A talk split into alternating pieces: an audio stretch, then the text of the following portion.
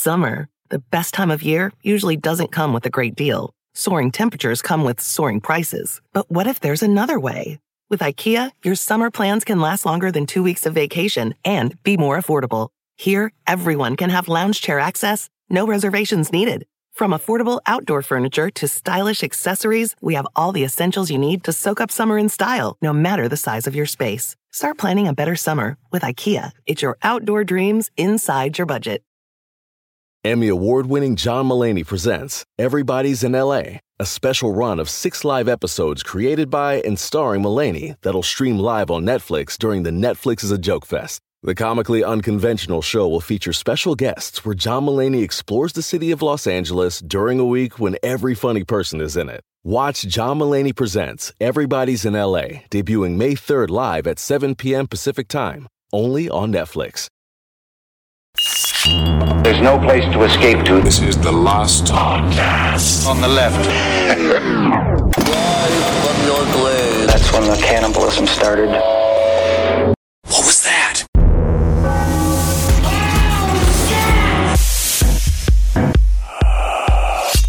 Uh, anal swaps? What is this? Some kind of gay pirate ship? Let's start this show.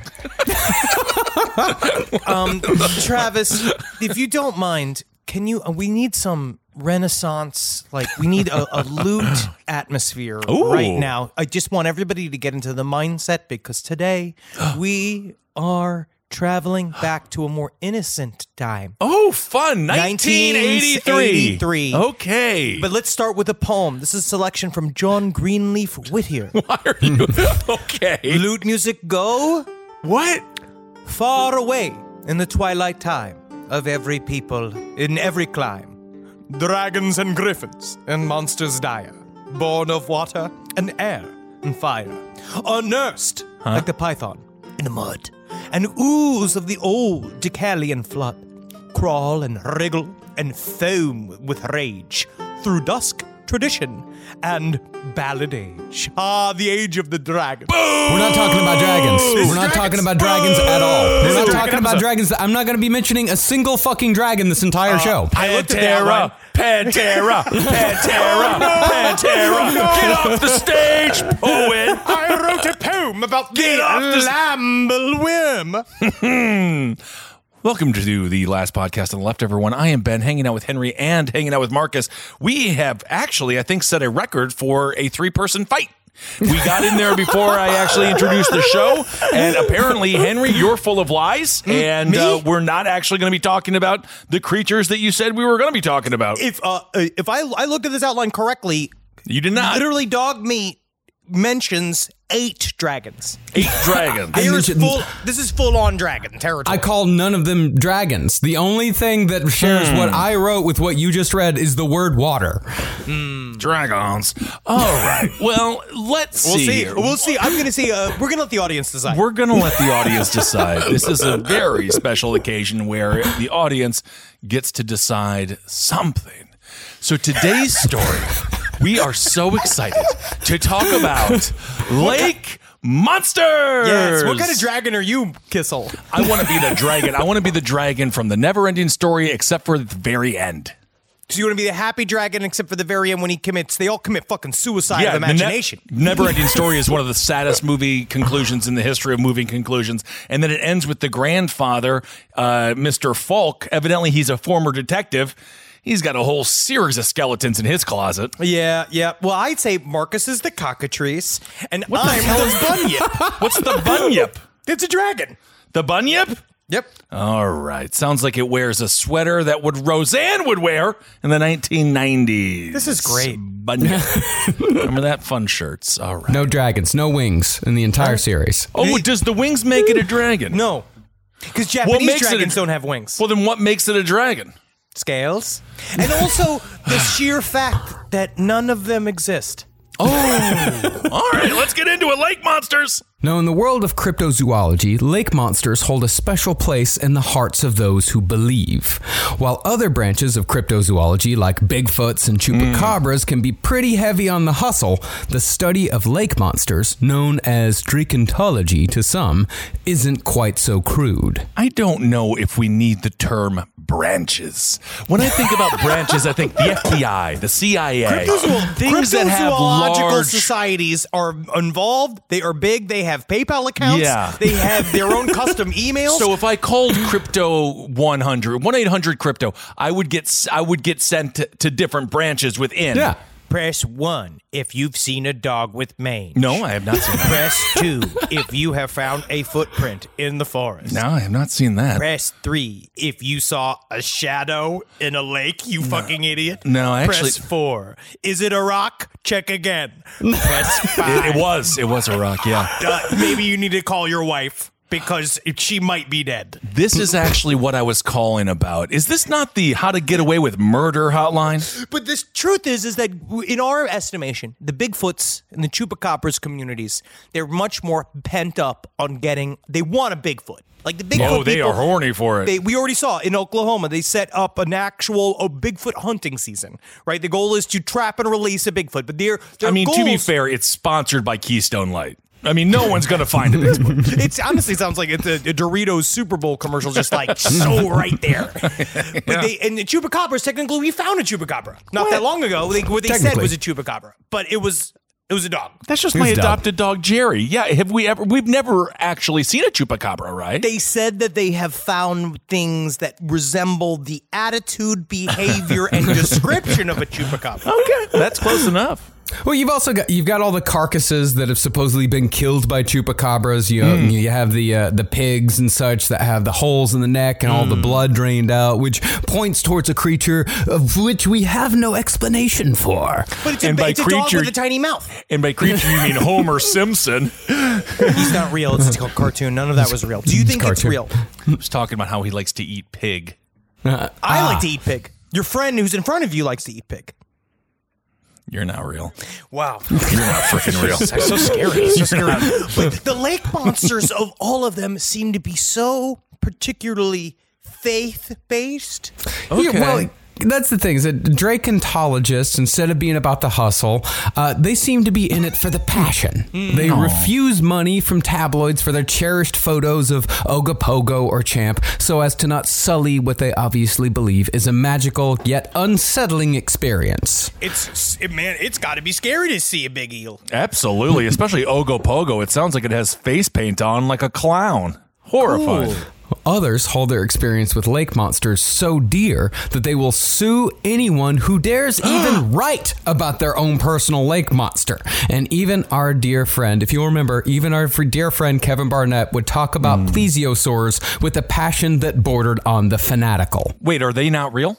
Please, No, your they're swords are real. Okay, good. I was gonna say I, we can't. I thought because I believed everything that Kevin ever told me. If I found out that was fake, then I'd have to go dig up his grave and yell at him. I felt Kevin move through me this week as I was reading about dragons. Like I, that's what Lake this monsters. is about. Lake this monsters. Is, this is Lake KB. monsters. no, no, it's dragons. Today, for today, the cool thing you can call. You, I think it's cool. You can call them dragons. What would Kevin call them?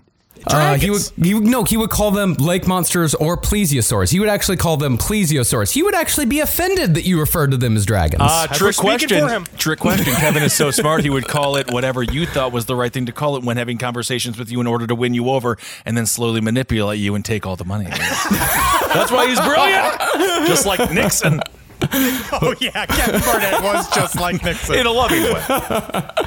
Well, even the hoaxes involving lake monsters often aren't done for the love of money. Instead, the history of lake monsters is peppered with bands of merry pranksters who have no desire other than the inclination to cause chaos in sleepy lake communities. And then in the aftermath of their chaos, they create these sort of mascots. All of these Mm-hmm. different lake monsters, different than all of the, because you know, there's uh, there's a Bigfoot for every region. There's a lake monster for every region, but Mm-hmm. the lake monsters, they kind of for for the the locals that are around the lake monsters Mm-hmm. seem to really represent the spirit of of like of what it's like to live in Lake Champlain. You know what I mean? Right. You- everybody loves wallowing in the mud and eating mollusks. That's what they love. That's what they celebrated in a in a demoted lake. Well, I think you've just described a, the life of a turtle, but yeah, I suppose so. If you are a person that wants to live like a turtle, technically Hmm. you've you've just become Terri Schiavo. Oh, totally. Question though, when it comes to these entities, because they are mythical. Um, can you infer more uh, sort of attributes to them than your Oh, average cryptid? Because with an alien, we have a set standard of rules. Yes. Cryptids somewhat, but it seems like these lake monsters, you could make them even a socialist. Yeah, some of them are kind of flirts. Yeah. But the most interesting thing about lake monsters is that while they arguably kicked off the modern age of cryptozoology when Nessie first reared her head in 1933, they are also the cryptids least likely to exist. And Marcus actually knows that Nessie was a woman. He saw her vagina, and uh, he was in there and he was punching at it. And, uh, yeah, they kicked her. He's not allowed back in Scotland. Honestly, because Loch Ness monster's got a clit the size of a corn cob. You can really get your hands around it. Hello, I've seen that tape before. But there are no dermal ridges like we have with Bigfoot, nor are there any carcasses like we have with Chupacabra. Instead, the majority of evidence with lake monsters involves a person seeing a thing and taking a picture from really far away. Why are they never close? Because they're never that close to, because the monsters are being safe. Are they are the, mon- are the monsters more scared of us than we are of them? Perhaps They shouldn't be. They're much bigger. They're monsters. They We- are. They I are don't monsters. know. I watched the Cove. They should be. We don't exactly oh. treat our wildlife that swims very well. Honestly, No. that would be a horror movie to a bunch of whales if they just watched the Cove. Yeah, They knew. They do Absolutely, kinda it's a know. Horror movie for humans. That's why whales are always screaming. But while those pictures would be unrecognizable as anything biological unless given context, the people who say they've seen lake monsters believe in what they think they saw with every fiber of their being and defend their position without any doubt as to what they experienced. All right, I will say these are officially cryp- cryptozoologists because they will utter the sentence, I know what I saw. Well, so you know, maybe they did have some something close to an anomalous experience. Who knows? I think you know. Also, you see a very, very big carp. It might It's throw you for a loop if you're not ready to see a nine foot carp. No, I'm and never. You don't know you're about to see a nine foot carp, and you've got fucking schedules in your head. You've got nine abortions to do that morning. Oh, morning. my You goodness, that's can't a be lot in the morning. and thinking about all these carps. You bundle them up in the morning so you can do them before lunch. Oh, you, you And give a nice healthy lunch. Yeah, you big old. That's you have a nice pasta visual right after you get your morning abortions done. Right. You oh, you're the one getting the nine abortions. You're not giving them. Yeah, because I That's got pregnant lot. nine times in one oh, go wow. I separated my Octomom eggs. plus one. Wow. But you know, you're not exp- so who knows? Maybe it has an astounding effect on you, and now you want the whole world to feel the same wonder and and amazement that you experienced in that moment. And of course, we know nothing. I mean, we know a bit more about the lakes because they ain't they ain't as deep as the ocean, but we still don't know much about the unexplored world of water. I don't know a single thing about lakes. They're wet. they are wet. But before we get into the subject deeper, let's acknowledge our sources. The first is Lake Monsters by Benjamin Radford, Loren Coleman, and Joe Nickell. Joe Nickell, he's the quintessential humorless skeptic in a tan vest who delights in spoiling good times. Which one do you think out of those three did all the work and to write the book? Benjamin Radford's the hype man. You know, Benjamin Radford, someone's got to be out there to be funny, make the voices, boom, do all the shit. Yeah. Loren Coleman, that person is, is another central person. They're the voice of the audience. You know what I mean? Oh. they respond and listen as I if they're don't listening to like things for the first time. See, I don't like, that. like it. See, that's uh-huh. great. Right, I'm that's not perfect. liking it. And then like the fucking pleasureless Nickell is the guy who sits and does quote unquote all the fucking work. You know what I mean? Uh, well, The writing and such. Hmm. yeah. It's unfortunate his book tour was canceled.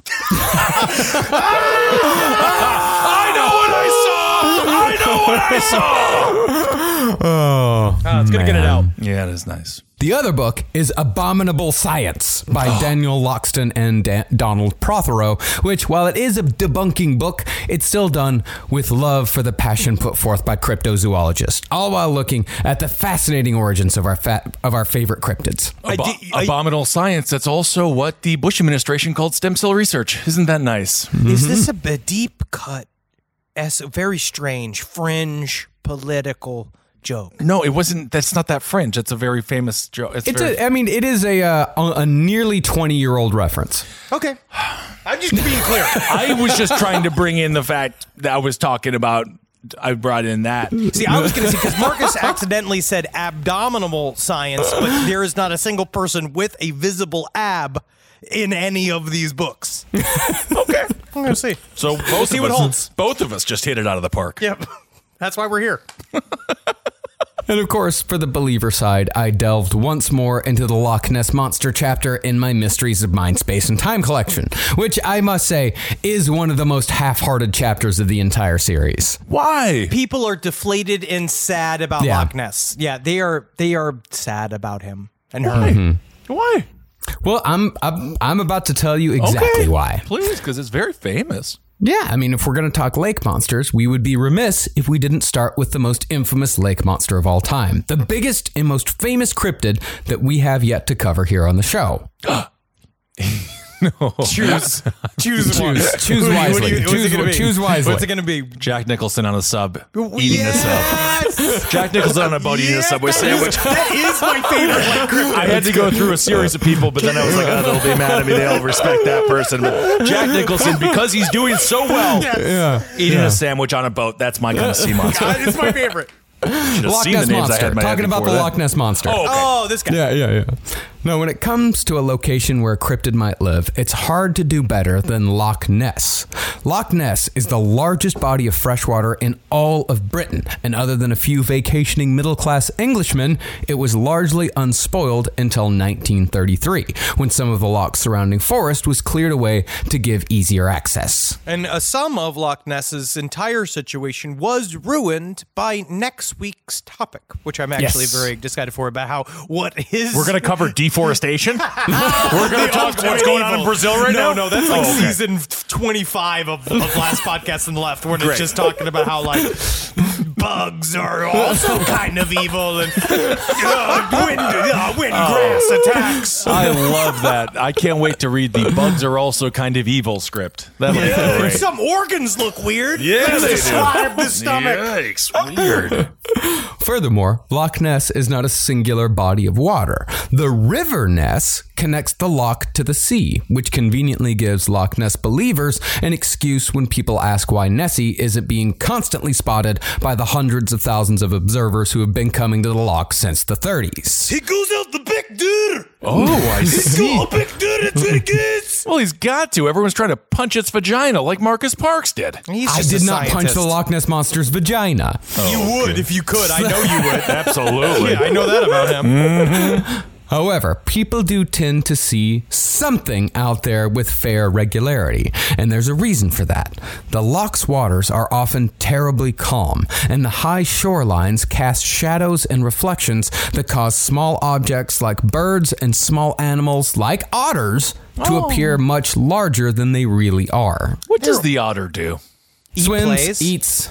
That's it. That's, okay. You seen him? He puts the blocks of the different shapes in the proper slots, Yeah, I just don't know how an otter survives other than like for fun on Instagram. turning tricks. Ah, it's a, oh, whoa, Yeah, it's a sex worker of the lake world. oh my! My sister is the best gift giver I've ever met of any person. It's Jackie Zabrowski. She shops all year thinking about her family and friends and puts little things aside for their birthdays and Christmases. I have no idea how she does it. I don't know how she do it, but guess what? She always wins Mother's Day, but not this year. I'm coming back. Ready to win Mother's Day and cement your reputation as the best gift giver in the family? I'm taking the crown. All right, give the moms in your life an Aura digital picture frame preloaded with decades of family photos. I mean this. We have the Aura frame up in my home. We absolutely love it. I can put photos on it very, very easily through the app. It's fun to do, and the memories keep cycling, and I get emotional. And we filled it with pictures of Carmi and Wendy, and that is not sad. That is celebratory. So you should try it. It's honestly a really good product. Right now, Aura has a great deal for Mother's Day. Listeners can save on the perfect gift by visiting auraframes.com to get $30 off plus free shipping on their best-selling frame. That's A-U-R-A frames.com. Use code LEFT at checkout to save. Terms and conditions apply. This show is sponsored by BetterHelp. It says here I have to talk about something I need to get off my chest, and uh, I guess I can share it here. I eat mayonnaise for fun. It's a hobby of mine, and it's an addiction. And it's a daily weight on my life. How much I need whipped egg whites and oil crammed into my veins as soon as I wake up. And a lot of people carry around a lot of different stressors, big and small. Some people are presidents. Some people are soldiers. Some people have to eat mayonnaise, especially with hard boiled eggs, which is what I eat for lunch. But I guess I should share that in therapy because therapy is a safe place to get things off your chest and to figure out how to work through whatever's weighing you down. And what I do is I just add eggs if I have mayonnaise left over. I just continue to add the eggs. But if you're thinking of starting therapy, give BetterHelp a try. I hope they can help me. My God. I hope they can help me. Get it off your chest with BetterHelp. Visit betterhelp.com slash lastpod today to get 10% off your first month. That's BetterHelp! H-E-L-P dot com slash lastpod. One in five Americans have learned a new language on their bucket list. If that's you, make 2024 the year you finally check it off the list with Babbel. Be a better you in 2024 with Babbel, the science-backed language learning app that actually works. Don't pay hundreds of dollars for private tutors. It's a waste. Don't waste hours on apps. Besides appetizers, that's the kind of apps I like. Babbel's quick 10-minute lessons are handcrafted by over 200 language experts to help you start speaking a new language in as little as 3 weeks. Did you know that empanada is already Spanish? I didn't. Thanks, Babbel.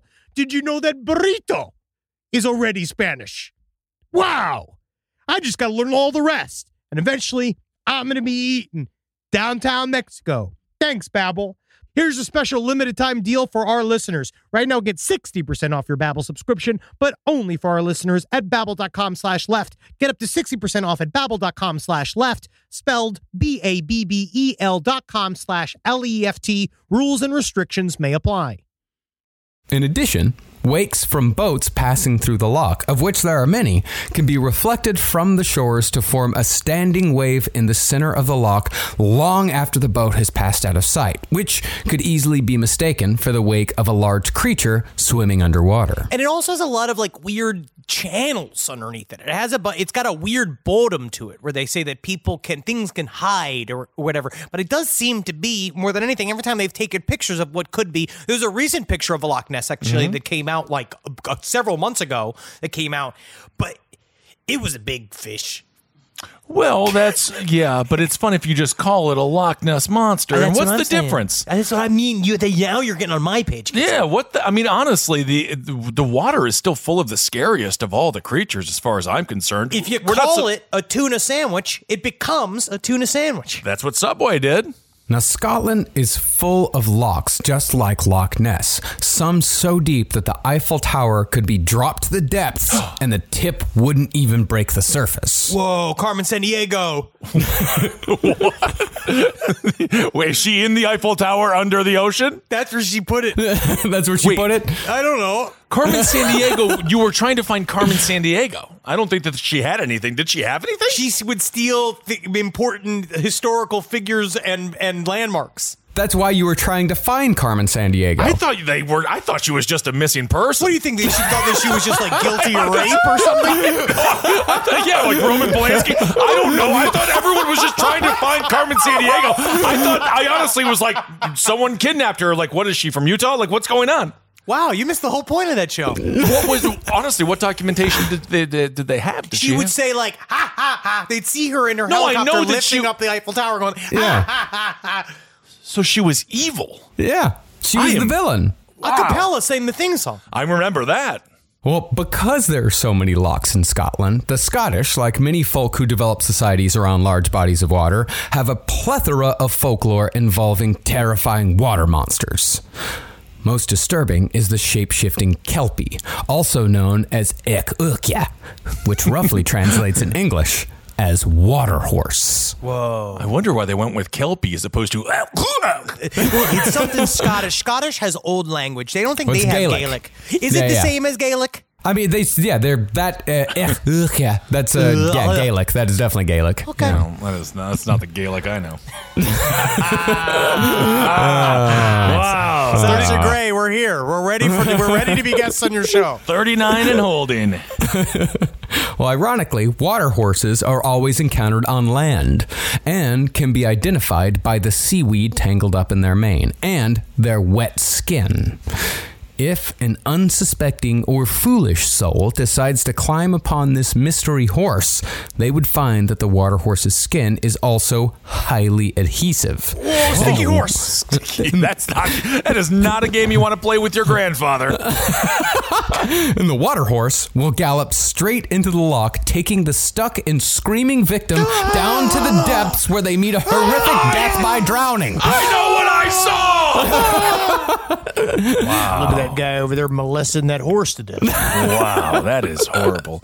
Really, I cannot think of a worse fate. So, do you die from the drowning, or do you die from them destroying Well, your you- entire body? d- in this fantasy, you die from drowning, but it does You sound like drowning, what yeah. they what could have happened is they got got by a boa constrictor, and you Could could be. call a big snake a water horse. If we're getting into creative names for things that Call we don't a- understand, Call it a freaking anaconda. I don't think they ever had boa constrictors or anacondas in Scotland. yeah, Well, I don't they're- know if they have jungle snakes in the lochs. I don't know. I don't know what they have over there. Something can get wandered over there because then you think about maybe during the Roman times when they spread deep into the Anglo-Saxon territory, they could have accidentally have brought with them various exotic animals and littered them throughout these areas. This is actually a theory that I now in my Starbucks addled brain I actually think is, is It's fucking Noah's. tight. It's literally Noah's Ark. I think I think it's just a, a lesson that's that's don't get on a strange horse. What? I would never touch a horse. That I'm was the afraid of lesson. horses. Wait, that's Yeah, the well- lesson you got out of this? Well, Never touch a specifically, horse. specifically, the water horse targets children by pretending to be tame and gentle, and its back. Will, Oh yeah, come on, kids. What you do? You playing a game? I'm a fun talking You know, it's weird that you have that to try to try to attract me, a child. It's the most the creepy child thing I I've ever seen. No, I don't like that voice at all. oh yeah, come on, get on me, long child. well, well, the water horse's back will all actually lengthen to accommodate as many children as are present. Oh. Then, then, once all of them are glued on tight, the water horse speeds them to their doom. Sweet. Honestly, there's so many kids in Scotland and in these areas. There's, they have a lot of kids. I mean- sometimes it's good to have someone to take out like eight in one go. You to help the town have enough corn. Get this thing some training. Make it a bus driver. Why not? The kids are already on there. That'll be kind of a fun way to show up to school until you have to unstick yourself from the sea serpent, and you probably will lose the back of your pants. Honestly, we're really building out our cryptid high school like pitch right now. This Cryptid. Cryptid High School. Whoa. Yeah. Oh, well, in one folk tale featuring the water horse, one of the children actually cuts off all of his fingers in a bid to escape. Fingerless, he then watches as all of his friends are carried off into the water, which of course makes him the one who survives to tell the tale. I was training to play the harp. Oh, that's really sad. Now I've got to use my feet and my dick. Yep, you're gonna have to become a drummer. Strangely, many water horse stories are very similar to vampire folklore. Sometimes a water horse will take the form of a man or a woman, then shapeshift into a horse instead of a bat when it comes time to eat the victim alive. That's scarier than a bat. Yeah, Yeah, why so would they much ever? scarier. Why would they ever be a bat? There's something terrifying about just like Kissel standing up, waking up, Kissel standing above my bed, just being like, I got lost going to the refrigerator. And then all of a sudden he morphs into a horse. Yeah. That's scary as fuck. You'd be like, and then get on, starts I'm eating s- you alive. Get on, I'm sticky. I think a horse eating you's actually got to be fucking painful. What a man. You're gonna want to hop on me now. I'm sticky. Okay, good. Better get out there while the stink is fresh. yeah. There's actually even a water horse story in which the creature shapeshifts into a horse and chases his victim all the way back home, but is unable to enter because, like the vampire, he must be invited inside before he can cross the threshold. Interesting. Wow. Mm-hmm. Wow, this would be great for horse girls. Wouldn't they Yeah. want to turn into a big dude? Horse girls. What's a want to- horse girl? They're girls that are. They normally have very long hair. And they are obsessed with horses in school. I, I'm surprised you didn't see some because you were from farm areas. Well, we had, you cows. Oh, someone who does. Um, Someone who's obsessed, like girls that are obsessed with horses. A lot of Yeah. the times, um, they, they're they're particular. Right. Um, they're an interesting bunch, lonely, um, loving horses. The solitary nature of horses. They're the only ones that the, that the horses can understand. The horse is the only thing that they can understand. My question is, is that like, do they want to turn into a horse, or do they just want to have sex with one? Well, it seems like their perfect man would be a centaur. I do know some horse girls who uh, had the experience of riding horses all the time were quite fond of riding the horse. Well, a lot of If you times. know what I Wink, mean. Yeah. Wink, wink, wink, wink. Wink, Some wink, that's wink. what happens. That's what happens when you tell a woman, "Better get in. Uh, water horse is sticky." Well, that's the only reason they get away with all the bestiality. No one can see it happening. This is ridiculous. Double standards. What?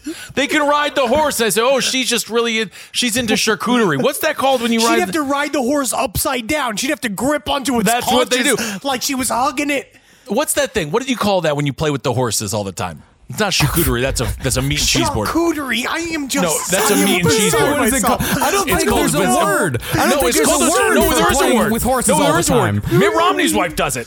Oh, you're talking about dressage. Dressage. You're talking about dressage. Dressage. Christ. That's fancy horse walking. That's not. That's what I fancy. said. Horse walking, that's it. Those horses You might be sticky. you We don't know. well, you said, "What's the word for when you play with horses all the time?" That's what it is. I gotta stop. They get paid a lot of money to do that.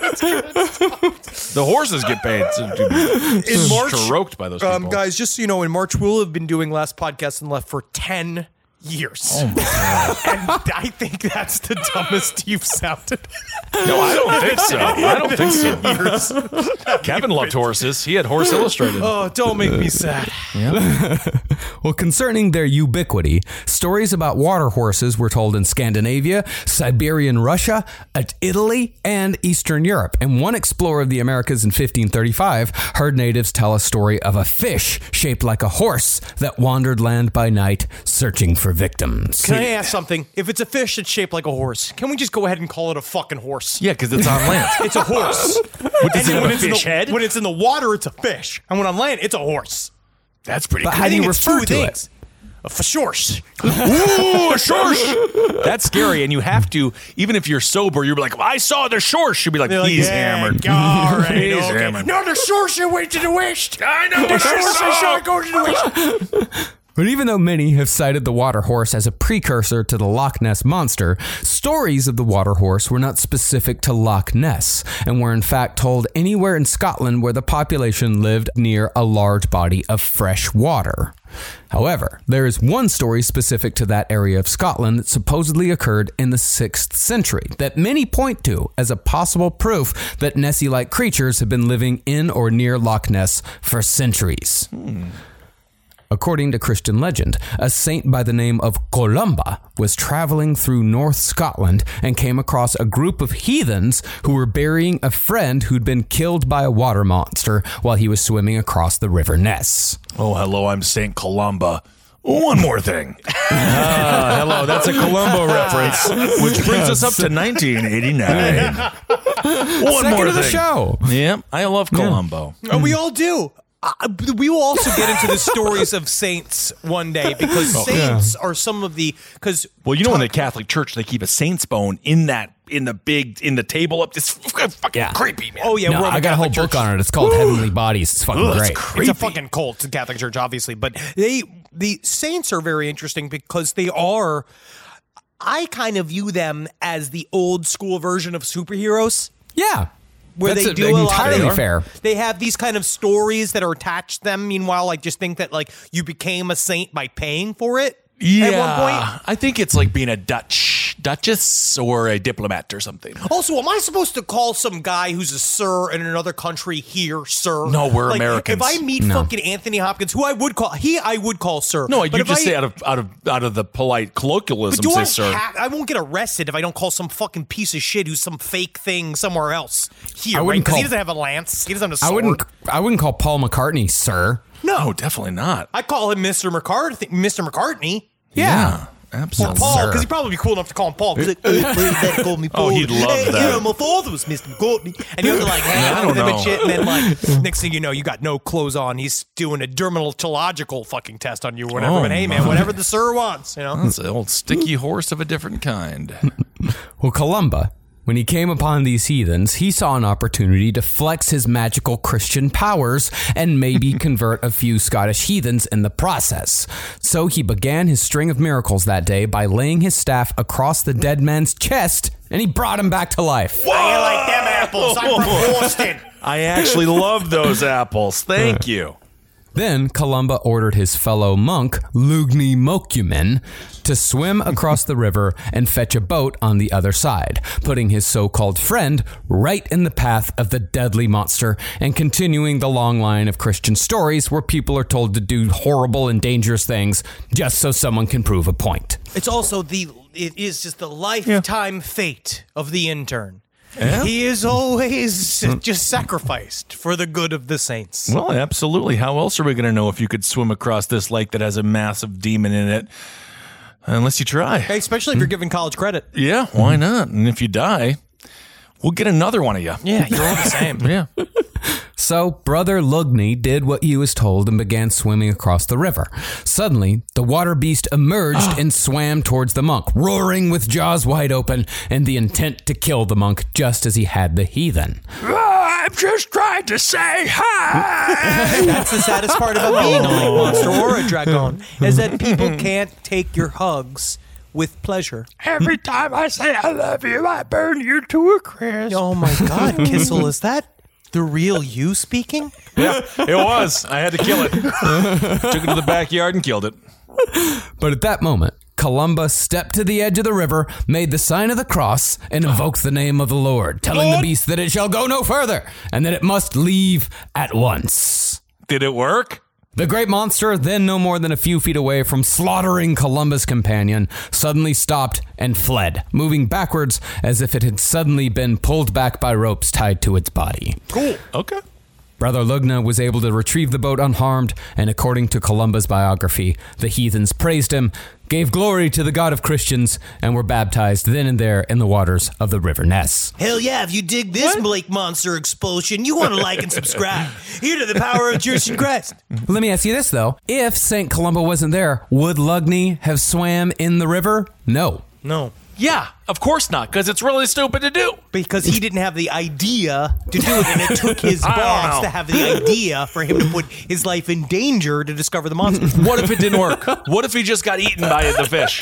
They, What would unfortunately, happen then? would have to go back to again. You'd have to go back to the local university, and you have to put up flyers saying you're looking for interns. How many you times- meet all of these people and explain to your wife that you're not trying to have sex with these interns? Like all of mm. this is just no, like this is just perfunctory. You're actually using these as sacrifices for lake monsters, and and hopefully she sees that. That's the thing with the saint. How many times did this not work out? And then he was like shunned from a village. We don't know. Oh, dude, this wasn't Columba's only miracle. He had a hell of a resume. He calmed storms, he turned water to wine, he summoned water from a stone, he comforted a weeping horse, he enchanted a stick so animals. That ain't a miracle. I've done that. I don't know what the hell that is. When you just fucking stroke it off, like how do you comfort a weeping Well, horse? That's like, maybe why it was crying in the first place. I don't know if you want to re re trigger it. Yeah, why was it crying? How do you know a horse is crying? Has tears coming out of its eyes. Yeah, it was. An, that's what the miracle was. It was double miracle because, like, wow, that horse is crying. This is weird. And then Saint Columba went over and made the horse stop crying when no one else could keep the horse from, uh, you know, sobbing and you know weeping and wailing and such. Give it a massage or something. Do that fucking. I have no idea how you make a horse not maybe peanut butter. Yeah, Animals love peanut butter. Honestly, They don't do. know. Every animal does. I don't truly. And the human animal most of all. Indeed. And Columba also enchanted a stick so animals were compelled to impale themselves upon it, and he once banished a demon that lurked in a milk pail. Hate that milk pail demon. I actually had that happen to me the other day. This is how fascinating my life is. Really? I had milk. No, Kissel, look at me. Why are you I had, no, listen to me? me. I had milk the Yes. other day that was supposed to go bad on February 7th, and then some devil went into this milk Right. and made it go bad. Listen to me. Did you leave it Look at- outside shut the up. Listen to the rest No. of my story. Okay. By February 2nd, Wow, This milk was days. bad. Yeah. What? What? It, was there a temperature drop with the milk? Uh, was there anything bad with the milk to begin with? There also, was- maybe it was maybe it was best used if not opened by the seventh. Yeah, or just a misprint. You know, Oh, could someone be. That's a pretty big misprint, though. To be fair, Marcus, That's a big It is. Misprint. is. It is. But these things happen. they do happen. Where are these so-called saints to help me now? Well, you've you've you uh, you have uh, decided to turn your back on any saint because of your I don't need their help. your religion. You religion. see that? How I'm quotes. defensive about both of that. How I wasn't Well, then you're not gonna have help any so fr- I could be, so I could say no. Then you get no fresh prefer, milk. Uh, uh, at least offer for me some kind of saint. You're supposed to offer the devil's advocate some form of help, and then I go, no, I rebuke you. Like that's what it's supposed to be, and it's never happens. No. Yep. Sorry, I'm sorry, everyone. No, I mean, I, did think this. I want it to happen for you. I just we have to get you into the Catholic Church, and again, you're far too hairy, and you weren't molested as a boy, and there's I just don't see the way in. All right, I guess I'll have to be molested now. You can't be. Mm-hmm. Now, as far as Loch Ness itself goes, it's been the site of many a prank long before the Loch Ness Monster. In 1868, a crew captured and killed a six foot long bottlenosed whale and threw it into the loch, drawing large crowds and causing a stir before the seamen admitted what they'd done. TV used to be easier. Yeah, I guess so. Besides pranks, there are also misidentifications. In 1852, a rowdy crowd of country folk were so frightened by a creature swimming in the loch, which they thought was a kelpie, that the whole town gathered on the shore with hatchets, scythes, pitchforks, and in the case of one woman, a medieval flail. Holy shit! I'll find this in my closet. Yeah, what were you using that for? Nothing. Nothing. Okay. But just as the head of the mob raised the rifle he'd brought so he could shoot the quote unquote kelpie, the quote unquote monster came into focus.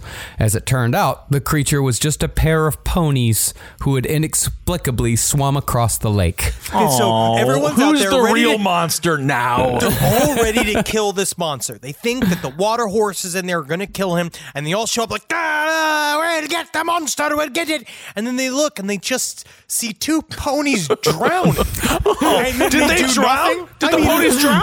No, they made it across. swim. They got actually, they big said they, they swam a full mile. Horses can swim. Honestly, that's incredible. That's just, but still, I guess then you're just watching the horses swim, and then you're just like, Waiting for the monster to show up. it's like, hey, why did we all jump in and. Honestly, why have we been using this loch? That's the one thing about being close to this loch. Everybody says, "Oh, I want to be close to the loch. Oh, Yep, I want to be they do. close." But then, do you use it? Do you ever just sit and use it at some point, man? Do you ever go down to the loch and you try and, and try you and arrive? arrive on? We've arrived in Jamaican.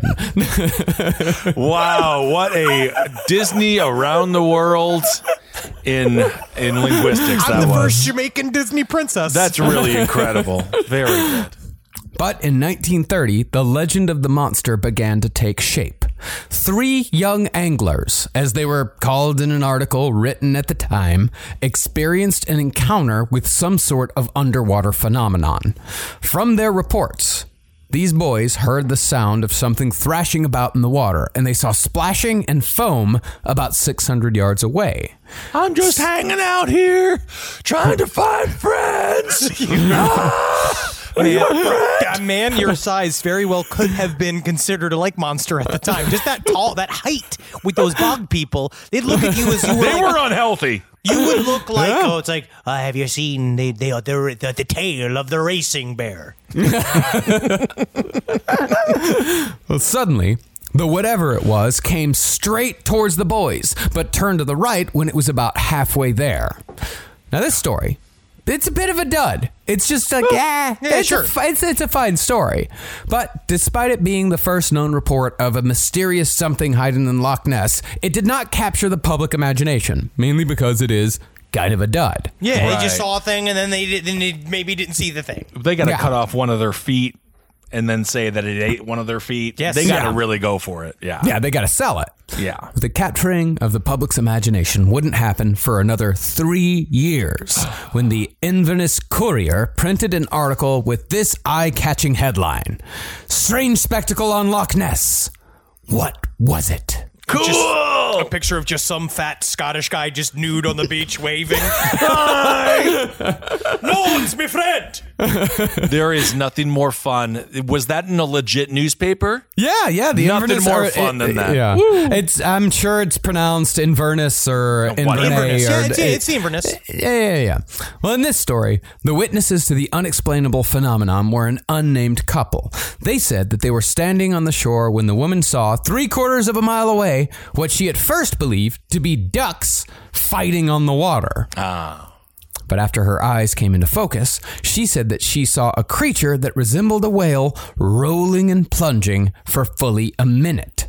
You know, it's interesting. You mentioned her eyes getting into focus. This is like a real question, I guess. How about everybody's bad eyesight? Yep, that's definitely Does- part of it. Don't ruin the magic now. Okay. I'm just saying maybe Don't ruin nobody it right could now, see. Kissel. Yeah, Okay. Who right. knows? Kissel? It's just where you hold it. For the man's part, he only saw splashing, but the reporter who wrote the story saw an opportunity and added the appropriate embellishments. Look at that. He immediately tied the story to that of the three young anglers, but he changed the angle of the first story. The first story, when it was written, was We have no idea what it was that we saw. But when he wrote this second story, it changed to The boys saw an unknown creature that may indeed have been a monster. And again, this is the Zabrowski parable.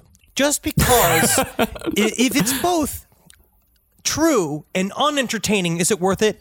When Well, it's it more could be important for something to be mostly true and have the spirit of the freedom of truth, but then be ensconced inside of something that's a little bit more Like a lie. Then no, Yeah. A you lie. say a story sometimes tells the truth better than facts. Well, if, I think if the- Gonzo the- journalism. The problem is it was published in a newspaper that was like right by like everyone else died of syphilis today, and then it was why like they had to find something to break the monotony of the black Right. plague, or how, or the you know every single month when Scottish when Scottish magazines have to do why are our knees so ugly, Right, and what's other the and other kilt mysteries. Oh my goodness! I love a good Scottish centerfold. They they would spray musk on the pages, so you really felt like she was there. Oh, I like a bush hair fragrance. Then, the writer added the detail that this quote unquote fearsome looking monster had been seen in Loch Ness for generations, despite the fact that the only encounters with anything strange before 1930 had been a dead whale and a couple of ponies. Well, because the story kind of has, there, was one story of the Lambton Worm, which is a story from a very, very long time ago. That's another one of those that it became a very massive story about cryptids, and it was a, it was a very like this idea of you know, it's a creature that lives underneath a um a well, Mm. essentially a water well, and then it climbs up and it fucks with people, and you have to Oh. go kill it. But the story is really just about a guy found a big snake. And it Oh. scared him and he threw it in the well. And then it became a very big, important tale to all of Ireland and Scotland at the time. And I mean, it makes sense. Yeah, it's Scary just- as hell. It's fun to do. A big old snake is scary, especially to a fucking Anglo-Saxon in the middle of the bog. Oh Mm-hmm. my! I'm just so happy we have faucets now. Running water, we take it for granted. It's we pretty really insa- do. it's pretty awesome. convenient, yeah. Yeah. Yeah. Yeah. It really is. It really is. Every time I watch Naked and Afraid, I'm just like, Oh, thank goodness. God. Thank God I, I watched didn't voluntarily go on that show. Bear Grylls, by the way, he when I when he drank the water from the elephant shit. Uh, I mean, I don't even know if that was real elephant shit. Do you see that when or bear shit? He squeezed it, and put it in his mouth. You see that? No, you guys didn't watch that? see that. no. Nope. Didn't didn't see that. Really? You didn't see I'm that? it was no, big. no. It made This big is- news. It's not relatable, you know. But to you, It to is. us, it- no, it's very similar to Naked and Afraid. He squeezed shit for water. I'm a bunyip. Well, nevertheless, the story caught on, but the embellishments of the Inverness Courier weren't the only factor.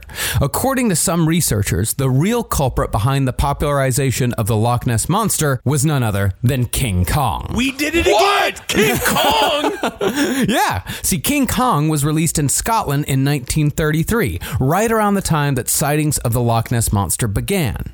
If you'd never seen the original, one scene features a long necked monster in the water plucking men from their boats and killing them. It's very Dude, memorable. It's so sweet. I fucking love that whole when they go to Skull Island. That's a great sequence in the original Mm-hmm. King Kong. That's Yeah. awesome. This creature, which had a small head, a long arched neck, and a rounded back, then crawls out of the water to reveal itself to be not an aquatic dinosaur, but rather a quadrupedal brontosaurus. Whoa. And lo and behold, the next sighting of the Loch Ness Monster, which occurred just weeks after King Kong was released in Scotland, featured just such a creature. On August 4th, 1933, the Inverness Courier, your number one source for Nessie news, oh. published a letter from a Londoner named George Spicer. Spicer claimed that while driving along the shores of Loch Ness, a long necked, round backed dinosaur of the Brontosauri persuasion lumbered across the road 50 yards in front of him, carrying a dead lamb in its mouth. That's fucking sweet. Very cool. Yeah. Now, as far as we know, this is the only terrestrial Loch Ness monster sighting, but this is also the first story that reported the creature as long necked. From there on out, though, the Loch Ness monster has almost always been reported as long necked, despite the fact that even serious Nessie believers dismiss George Spicer's story. Because oh, even the plesiosaur, they don't think necessarily had that long of a neck. But I, this is the What would type they of know? this is the type of like sightings that I love. I What do you mean? What did, the- what did what did paleontologists know? What do they know? They do make up. I don't feel like they, They do fill kind of in make the up shit. bones. They, they, they just bones. They pile them in different shapes. They always put a big cock on them. They, but that's what you're seeing. There's your magazines. This is Big weird. cock Oh my goodness. Uh, but I, these are my kind of like my favorite types of like weird sightings when people see dinosaurs or people see like pterosauruses or plesiosaurs. Like there was something about that that because there's no evidence that shows that any dinosaurs made it to our time period. There's really nothing No. except for the cockroach, um, the alligator, Oh. and the shark, right? Which are Birds. essentially like Birds. we we see these things. Yeah, some some birds, but birds changed because birds used to be dinosaurs. That's what they say. So Ferns. we- there's some ferns that also survived. but I love that. That's the one thing, like the kind What of about an weird alligator? basis. That's what I said. I did say that. Yes, I did say. said. God, I just feel like if I, I just feel like your father. Was I feel like your father. I just what else do you think Benjamin, I don't understand why you That's won't how my dad listen to sounded? me. Yeah. I don't get why you won't get into the basketball. um, but I love that. I love that weird thing because they try to make it like hingeable. Like they try to make it a little bit like, well, maybe he is seeing a dinosaur. Maybe that, maybe that kind of shit. They try to tie it all in. And furthermore, King Kong also made the Loch Ness Monster more believable. Even though the special effects look goofy now, King Kong was so real and nightmarish in 1933 that people left the theaters with panic attacks. Cool. And seeing the monster on screen, of course, made it easier for them to imagine seeing something similar. And as it turned out, George Spicer, the man who wrote the Brontosaurus letter that introduced long necked dinosaurs into the Nessie legend, fully admitted in an interview conducted months after the sighting that he had indeed attended a showing of King Kong just before driving around the loch that day. I mean, hey, whatever. That doesn't necessarily mean it didn't exist Yeah. or it didn't happen. Parallel thinking. Parallel thinking. Man, I do. When was the last time you were really shook or scared by something? It's been so long. I saw a thing the other night, but again, most of the times I'm really, really scared. It's You late saw something in the sky? but it's just because I'm high. Ah. and also, we have a lot of, um, you know, what's scarier to me? It's like last night we had some form of murderer was like in our neighborhood or something, and so the the helicopters were really, really low last night. So that thing where, so I went You outside. know it was some form of murderer? Well, you know, they're looking for somebody really hard. The spotlights were out, and so I went out, and it was fun. I waved at the helicopters. You and stuff, did? but that's it's not me you're looking for. Not me, I- Could have done without that. You're really actually annoying us. I pay your salary. they love that. Yeah, they love it. Okay, cool. Did they find him? I don't fucking know. Well, I should. Okay. This podcast is brought to you by Squarespace. Finding work life balance can be tough, but Squarespace gives you the tools to reach your goals and have time to celebrate. Squarespace is the all in one website platform for entrepreneurs to stand out and succeed online. With the new guided design system, Squarespace Blueprint, you can select from curated layout and styling options to create a personalized website optimized for every device. Get your website discovered fast with integrated, optimized SEO tools. Plus, make checkout easy for customers with easy to use payment tools. And with Squarespace AI, you can explain what your site is about, choose your tone, enter what you need, and get auto generated text. And that helps you save time. I know I'm sitting on about two literal wheelbarrows filled with horse pics. Now, part of the issue has been is a lot of these pictures are getting stopped at customs because some of them do depict various world leaders in horse-like circumstances that seems to be pinging a lot of these custom agents accounts. Now, so what I've done to do is like so while I'm trying to work on hand smuggling these horse pics over various country borders, I then also have time because Squarespace is doing all the other ad work for me to go and work on my killdozer at home. So thank you, Squarespace, for allowing me to diversify in the best way possible for this country. Head to squarespace.com for a free trial when you're ready to launch. Go to squarespace.com slash left to save 10% off your first purchase of a website or domain. Ah, Jules. Oh, Jules. Make a wife smile today. The road to getting engaged can be long and full of memories and pitfalls and landmines. or it can be short and thrilling, like a roller coaster on the way to the police department. But the road to finding the perfect engagement ring is a straightforward path every time. All you've got to do is head over to BlueNile.com and they're going to ship them rocks straight to your wife's new fingers. On BlueNile.com, you can create a bigger, more brilliant piece than you can imagine at a price you won't find at a traditional jeweler. Blue Nile is the original online jeweler since 1999. That's present time to me. Their diamond price guarantee means that in most cases they can meet or beat a competitor's price on a comparable diamond. I know when I got my wife a beautiful Blue Nile necklace, the first thing she did was, What did you do? But afterwards, she was so happy to have it and she loved it and she wore it when we went on vacation. And Maron, did everybody come around being like, Where'd you get that piece, you beautiful woman? And I was like, Stop talking to my wife. She's spoken for. You can see it with the Blue Nile bling she's got on her. Right now, get $50 off your purchase of $500 or more with code LASTPODCAST at BlueNile.com. That's $50 off with code LASTPODCAST at BlueNile.com. BlueNile.com. No matter what kind of work you do, how you communicate is key. All those emails, reports, and presentations are equally important to the collaboration needed to get things done. And Grammarly can help. Grammarly is your AI writing partner to help you communicate more effectively and efficiently so you can make a bigger impact at work. And isn't that what matters most? Better writing means a stronger impact. Grammarly works across 500,000 apps and websites. You can't escape it. Like the ever pervasive octopus of malice that is the NSA. Grammarly is watching your every move, making sure that you're doing it right. Data privacy and security are woven into the foundation of Grammarly, into the very essence of its nature. Grammarly is a secure AI writing partner, and it helps your team make their point and move faster, because that's the key there. Work smarter, not harder. Yes, Grammarly. You know how many times it saves me from writing a long, rambling, one sentence email at four o'clock in the morning to my beloved employees? Makes me sound like someone who doesn't just have a BA in theater. All right. I was taught how to be a tree. I was not taught how to survive as an adult. All right. My job was to cry in front of a weird Southern man who just told me all sorts of weird stuff about my body. I didn't learn how to write. So thank you, Grammarly, because you're making me the boss I gotta be to motivate my team to get out there. And oh man, you don't want to mess with them. Thanks, Grammarly. Make a bigger impact at work with Grammarly. Sign up and download for free. Grammarly.com slash podcast. That's G R A M M A R L Y dot com slash podcast. Easier said, done. Now, concerning the locals of Loch Ness, they were just as surprised as anyone else to discover that this so called monster had, quote unquote, existed for generations.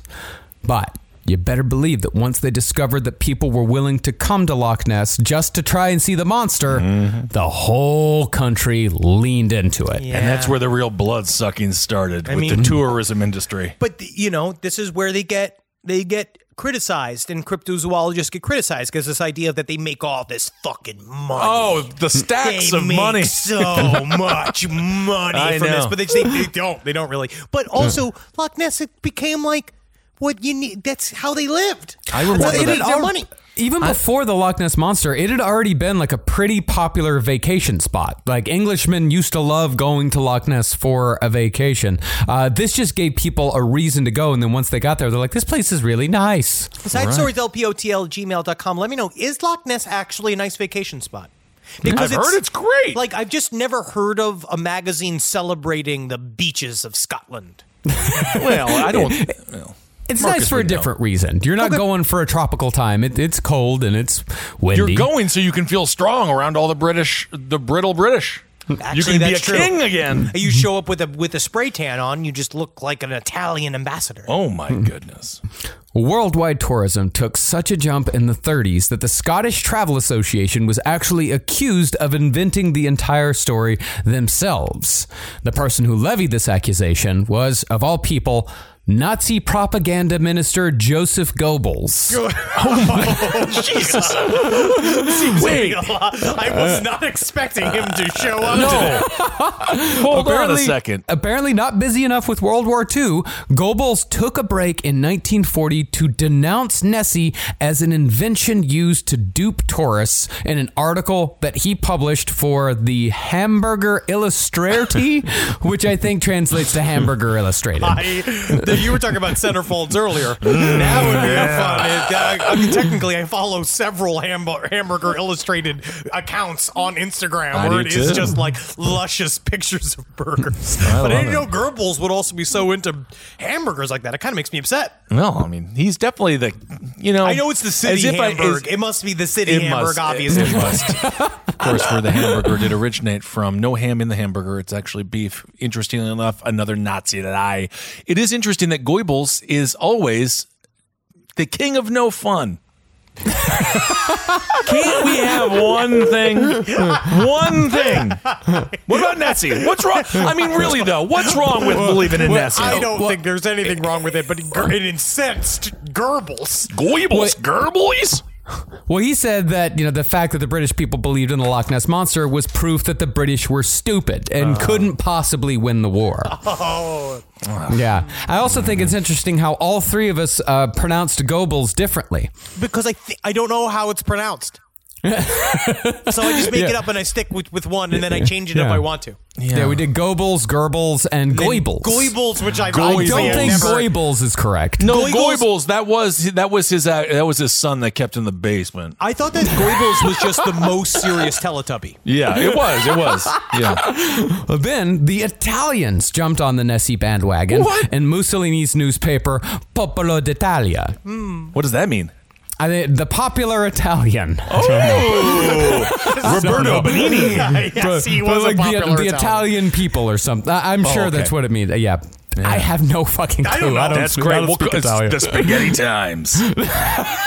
Why not? Have fun with it. Well, the Italians, with all seriousness, claimed that the Loch Ness monster had been killed by an Italian bomber during a raid of the UK, and that the Italian pilot had himself seen Nessie's dead body floating in the loch. Eh, I seen it. It wasn't on a rock. It was a monster. It was. Meanwhile, like fucking Just dumping a bunch of meatballs and marinara oh, sauce on it. the power of the Italian Air Force. Because everybody always says that the that the Italians they're a war craft. Oh, they're so- they don't love to just they don't love to just fuck and eat and, And drink wine. No, No, they love to fight. They love war in, in Italy. Well, the Daily Mail, of course, responded to the story in a cheeky fashion, congratulating congratulating the Italians on quote one of Italy's very few undisputed naval victories. That's Burn that from the is a fucking snide English. sick burn. Jeez. But the Loch Ness monster would not have reached international fame if not for the efforts of one man, Marmaduke Wetherell. Yep. Woo! That's a I real names. Marmaduke. Mm-hmm. That's a real name. I love it. Mm. By the end of 1933, the Daily Mail decided to join in on the fun by dispatching Marmaduke as a special investigator, Marmaduke? branding him. Marma, that's what I said. Marmaduke Wetherell. That's his, name. His name is Marmaduke. Yeah. His name is my. his first name is Marmaduke. Yeah. Hey, call him Dookie for short. Old Dookie Wetherell. How did I not hear Marmaduke the first time? You don't listen. know. I thought you said Because you're impervious. You can't. No, all I I do thought- is yeah. listen. Yeah, I, I, I kind of yeah, Marmaduke Wetherell. He, he, I he thought was his a name was- softball pitch to you. He was Yeah. the look on his face was him excited to tell you. Well, the naturally, because I would have put in a joke about the dog. I would have talked about Marmaduke. Yeah, My favorite yeah. cartoon, my favorite cartoon of all time. Marmaduke, stop. It's a no spin zone when he's spinning all around. No, we remember. yeah, Ten yeah. years old. Ten years of if doing I the would have show. heard that, I would have said that at the time. It would have been. It would have worked perfectly. Yeah. Well, the moment's passed, hasn't it? Yeah, it did. Yeah. Well, there's gonna I'm gonna be talking about Marmaduke for a while. Moments there's a- passed. there's a- No jokes coming a- from me. but I'm just saying, if you have if, if something springs to mind, there's gonna be a lot of uh, opportunities. Got to fill, and we have to fill those with content. Is what he's saying. Okay. Yeah. yeah, I'll yeah. think. Well, by the end of 1933, the Daily Mail decided to join in on the fun by dispatching Marmaduke as a special investigator, branding him as a big game hunter. Hmm. In reality, hmm. Marmaduke was a film director and actor. Yes, but the best part about being an actor is that depending on your hat, you can be anything. So if you put on something, You really? you just become a cryptozoologist. You become a professional surgeon. You become a mayor of a small town. How many things have actors ruined? Like how many Most things. civilizations Most have they things, yeah. destroyed? Yeah. Well, drawing upon his experience in the world of stage and screen, Marmaduke arrived at the loch and almost immediately exclaimed that he'd discovered and cast in plaster the monster's footprints on the loch's shore. This was Oh, within is? two days. There it is, and you can count each one of its toes. A one, a two. There are two toes. Whoa, just two. All right. Ah, right here. Interesting. I found it. Marmaduke's name. You're Taking great. a shit as my game. Described by a BBC correspondent as a quote, dense, fruity, pachydermatous man in pepper and salt tweeds. I'm feeling Could have gone I with honestly- actor. I what the hell? I feel dense? I'm purposefully like triggered. I'm like upset at that because I feel like technically you could. That is me. Is there, fruity, and pachydermatous. what the hell is pachydermatous? It sounds like he hasn't taken a Pachyderm dump. is a elephant, so I imagine they mean he is fat. He's They just say- fat. They call him stupid, fruity, elephant-like man in tweed. so he's a big, gay, fat man. Yes, I think so. Okay. I think and he's so. on the hunt. His name is Marmaduke, and he's hunting for the He loves a monster. In those days, uh, pachydermatous meant callous. Like he's kind of a dickhead. Oh, Thick-skinned, I thought he was you know. fat. no, he was more my size. He was an actor. He wasn't a fatty R. Back in those days, there was only one fat actor, and that was Fatty Arbuckle. Wow. Everyone else looked like me. We're about to get some fucking letters, dude. Honestly, that's because actors didn't have enough money to eat back then. They were humbled, unlike now. Well, Marmaduke certainly sold the idea that these footprints were genuine for a period of time. But when the cast of the footprint was sent to the Natural History Museum in London, it was discovered that the footprints were that of a hippo. Marmaduke had taken an umbrella stand fashioned from a hippo's foot and made the prints himself. And oh. apparently and apparently the foot in question is still in the possession of his grandson. Oh yeah, that's dope as hell. I'd love to have that hippo's foot, like the idea of like this Loch Ness foot, because then you can say this Loch Ness foot table land. Yeah. Hell yeah. I mean, it, do- it has to have some worth now, right? Just because of its Yeah. history. I mean, It I might. it's cool. Of course.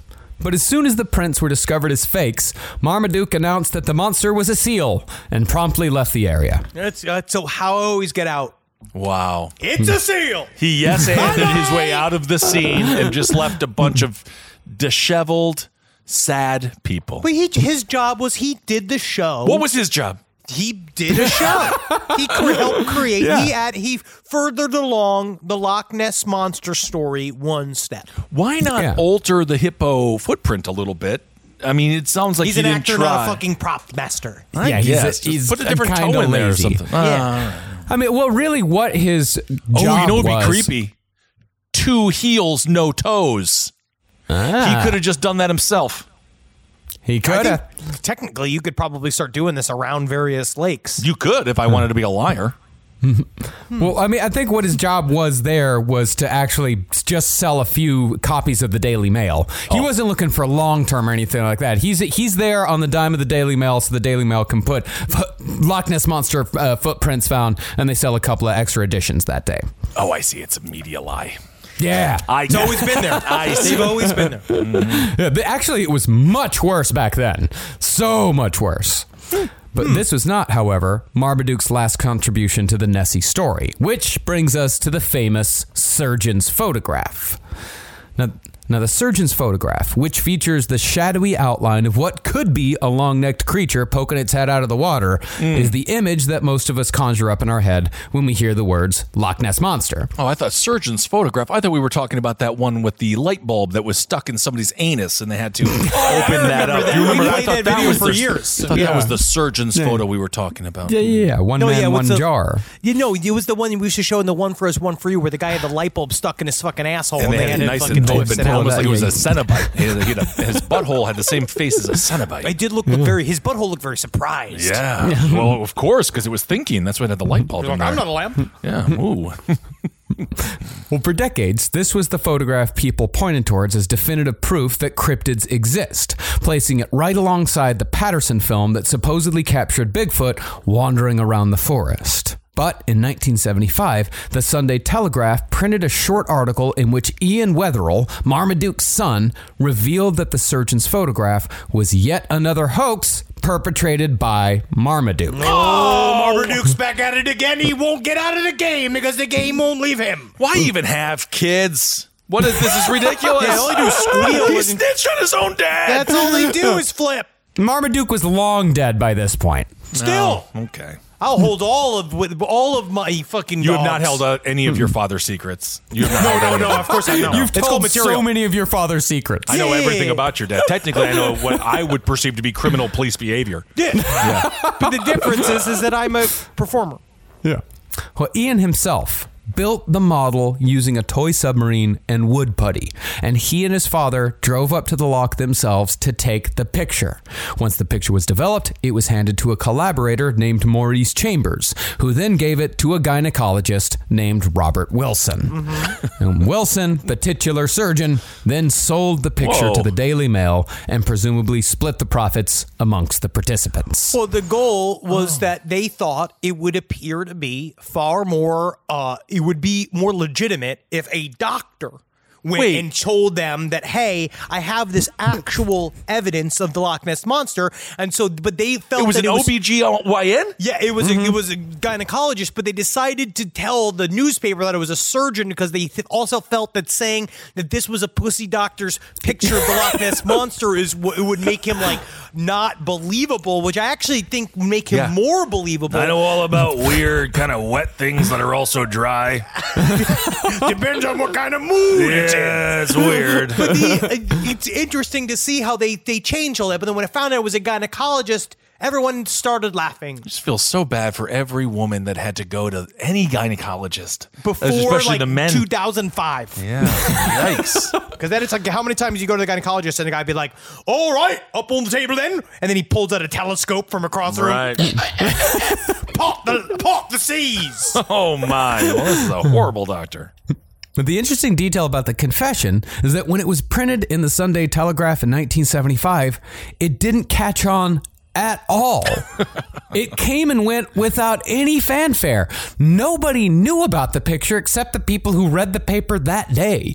And it wasn't until 1990 that two researchers found the story and followed up. Unfortunately, by that time, both Marmaduke and Ian were long dead. Do you mean unfortunately or fortunately for the new Loch Ness Monster researchers that they found this and they didn't have the direct people to say that they made it up? Yeah. But Marmaduke's stepson, Christopher mm. Spurling, confirmed that the photo was, quote, a load of codswallop and always had been. A load of cod swallow. Wow. And he disparaging knew it- his grandfather's word. Absolutely. Also, what does, what does that guy know what a load of cod swallow tastes like? Mm. And he knew it for a fact because he had helped Ian to build the model. Ah. So it was direct. Uh, it was a direct person who was directly involved in the uh, the building of it. We need to fun. we need to get back as a culture, as a people. Snitches get stitches. We need to bring it back. No, No, we don't. Yeah. Why not? Well, look at Tekashi six nine. about cryptids. I think that's, That's what where I'm saying. that's where snitches get stitches. It gets to a point where like let us just lying. have, or at least like give me a day. If it's Loch Ness Monster Day, let's not debunk them today. Like if we're Not at today. Loch Ness I and feel we're the same on the way about- ship about- and we're out there yeah. doing the fun touristy, let's all look for Loch Ness and eat a bunch of haggis dogs and shit like that. I don't want to debunk it that day. Don't do it that day. Give me till Wednesday. Really, the version of the surgeon's photo that is usually printed in articles and books is tightly cropped. When you look at the picture in its entirety, there is no doubt that it is merely a tiny model no more than a foot long adrift in a gigantic loch. Hmm. And when it comes to Nessie believers, the most common explanation when trying to tie it to the natural world is that the Loch Ness monster is most likely a long extinct but very real creature called a plesiosaur. This is like in the Bigfoot communities when they're like, it is a long, these are the people that say it is more of a human ape than not, right? Like Yeah. this concept of like, it's out there. We have to find a way to just figure out what it is. And so mm-hmm. this is a theory that might stick because I used a Latin name for a lizard. Oh, very cool. Now, this is a tempting hypothesis because we know for a fact that plesiosaurus did exist. But, you know, they went extinct six, 65 million years ago, but they did actually exist. We have records.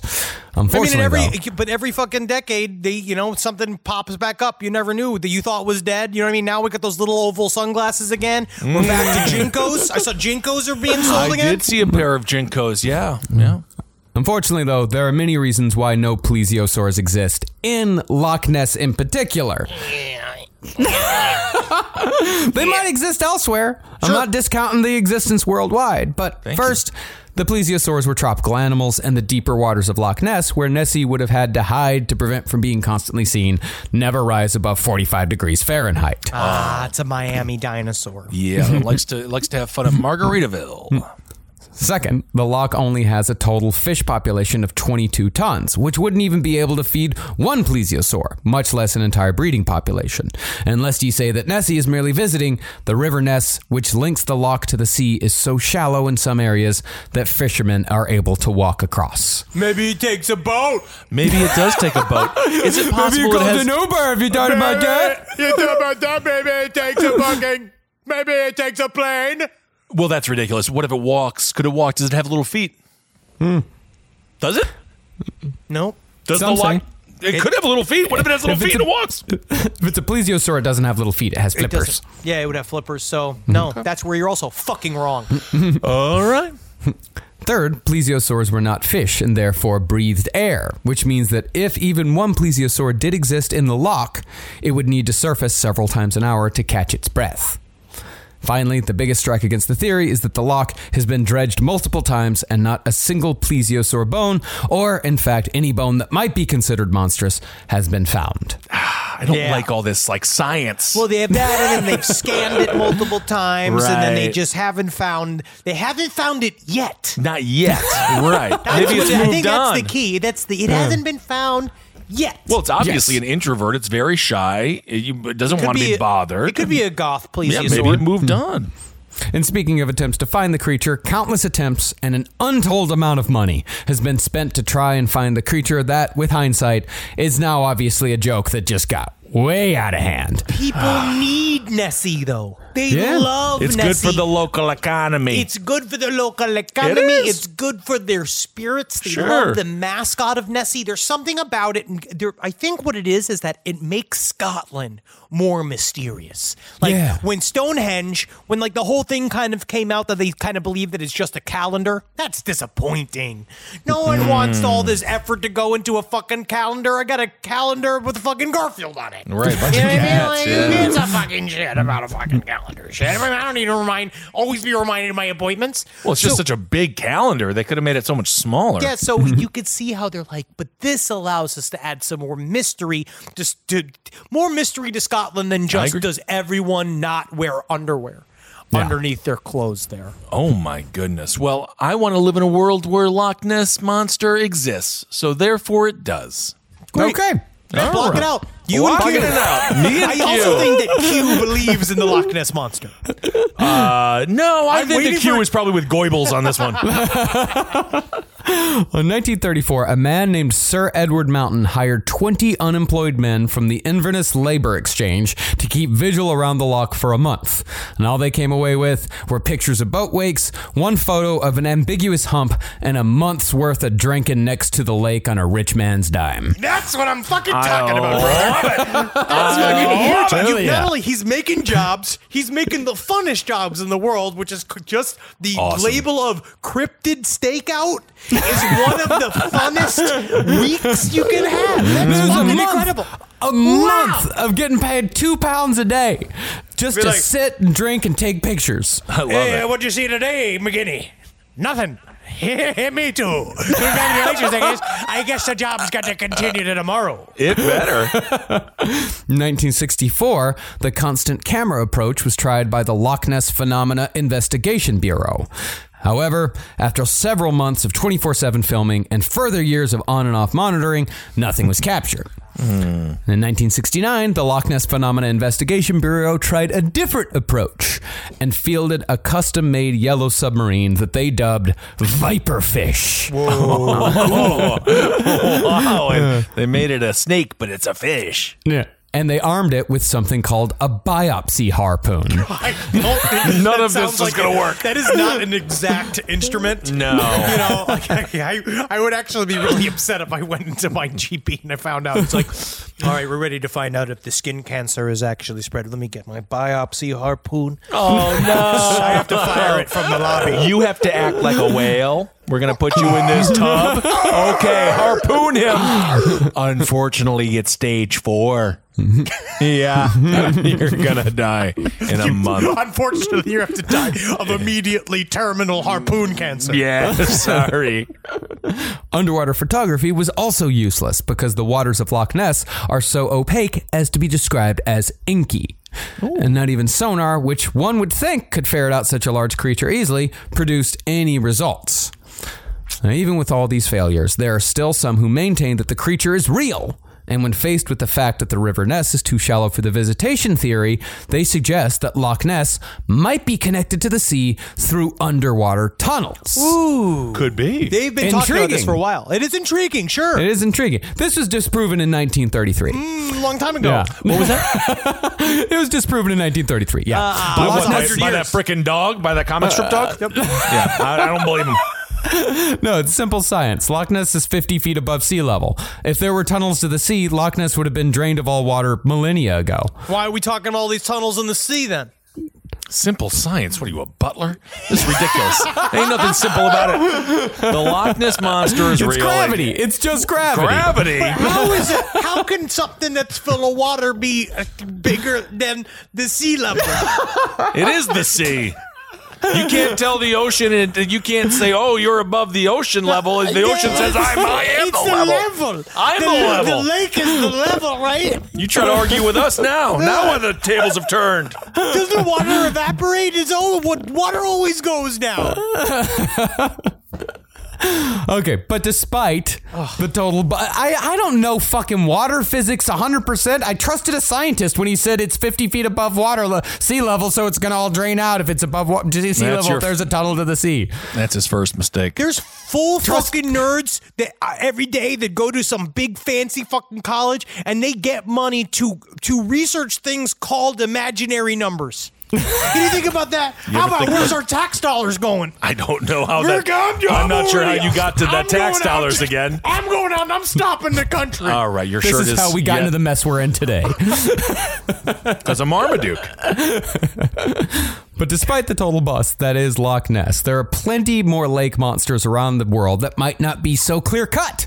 Hmm. and the vast major and the vast majority of them are for some reason up in my neck of the woods. In New York State and Vermont, we have Champ, the great beast of Lake Champlain. Champ is a Love Champ. beloved, beloved creature. Yes. Of upstate New York. Mm-hmm. They love this lizard. Yeah. Lake Champlain is 23 times larger than Loch Ness and was known as the sixth Great Lake for just 18 days until it was stripped of the title when it was discovered that Vermont Senator Patrick Leahy had hidden the redesignation in a routine funding bill. That's called that's called a responsible senator who's fighting for his constituents. Yeah, constituents. I am. The, I am the liquor. I am the liquor. Leahy, that name has been ruined by Trailer Park Boys. I am, the, I am the liquor. I am the liquor. This is actually great, though. That's what I might. That's what I want my senators to be doing. Honestly, you try to for him. bump you try to bump us up? Absolutely, get get the tourism in there. It's a beautiful part of the country. Now, the story of lake monsters living in Lake Champlain actually predates the arrival of Europeans in America, because local tribal legend has it that Champ is the result of a love affair gone wrong. It's Very romantic. It's a romantic story. Champ, you'll see. He's a lover. Okay. According to the legend, a Native American princess by the name of Bulwagga had two suitors, which naturally led to the spurning of one. The spurned suitor threw Bulwagga from a cliff into what is now known as Bulwagga Bay, and the oh. princess drowned. Like a fucking spear. That's horrible. I hope. I hope the other person got revenge and killed that man. Well, stricken by grief over what he had done, the suitor picked up two large stones and followed her into the depths. Wait, what? He just killed himself afterwards? Yep. Yeah, Looks he like, was. no, thank you. Yeah, he had so much grief. He was overcome with gri- grief. Bulaga. I guess he really did love her. He did. I hmm. guess. The fates, however, changed him into a sea monster destined to mourn his love forever. And it is said that you can still sometimes hear the monster crying, Bulwagga at dawn. That's a, honestly though, beautiful name. Bulwagga. Bawaga rolls off the tongue. It is kind of cute, but why would he be rewarded with eternal life as a cryptid? He's not. Well, we But isn't view- that what the? I mean, it's so much more fun not to be dead. No, think about this. I was thinking about Cogsworth the other day, the clock man from Beauty and the Beast, right? And the trauma that would come from Cogsworth, the clock man, Right. being made into an inanimate object for 20 years. Yeah, but at least a inside of an- clock an it can stand mansion. tall. It knows what time it is. But you hmm. are a sentient man. You're a sentient gay man trapped inside of a clock. I don't think we know he's gay. I, he acts like it. Okay. And then he goes, I don't know what he does. I'm not sure. But then he goes every day, living this life, wanting to speak, wanting to yell, wanting to shit, wanting to come, wanting to take a walk, wanting to play a video game, can't do any of it. He's trapped in this form. Think about that that that man trapped in a lizard's body. Honestly, the clock is not even the top 10 worst things. You could be the toilet. You could be one of the little teacups. Then you just, you're in prison but because they you're like just in to a be show. used. They're used to But being no, who's going to The be? The beast didn't use them. I mean, the beast used the toilet. But the toilet at least serves a function. That's the whole song and that movie's about. Is about how they used to serve a function and now they're just stuck in this home. Yeah, I just feel like the clock isn't that bad. If I had to choose one, I would. Okay. Yeah, Yeah, clock. Yeah. Well, as far as sightings from Europeans go, it was said that an explorer named Samuel de Champlain, for whom the lake is now named, saw a 20 foot serpent swimming in the lake in 1609, thick as a barrel mm. and sporting the head of a horse. Ooh. This, however, was completely made up or mistranslated in 1970 Always. for an, for an article in a magazine called Vermont Life. Oh my goodness, Vermont Life. What is just- that? Just one one page stuck together with maple syrup that you can never open. It's a whole thing chastising you for buying the magazine because the magazine is a waste of paper, and you then it's just constant pictures of that Bernie Sanders meme. Absolutely. I'm asking you to buy more flannel. Yeah. They have full flannel sections. It's a nice place. When's it Vermont is, appropriate? it's a peaceful place. I love Vermont. It's freezing though, and they have a lot of guns. Yes, they do. They do. Well, most likely, Champlain saw a six foot long gar, which to a What's that? European would be a fearsome fish indeed. Do you It's know a a big gar? fish. I It's actually know what the gar it's is. Yep, Big yep. fish with a big sword at the end of its nose. Yes. Whoa. I'm looking at it now. Oh yeah, this is crazy. that's one of those things that's got the big clacking teeth. It kind of looks it's got like an alligator mouth.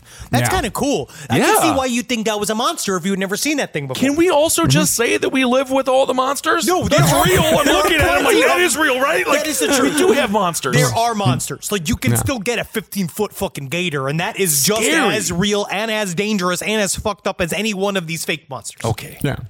There were, however, other sightings in times of yore.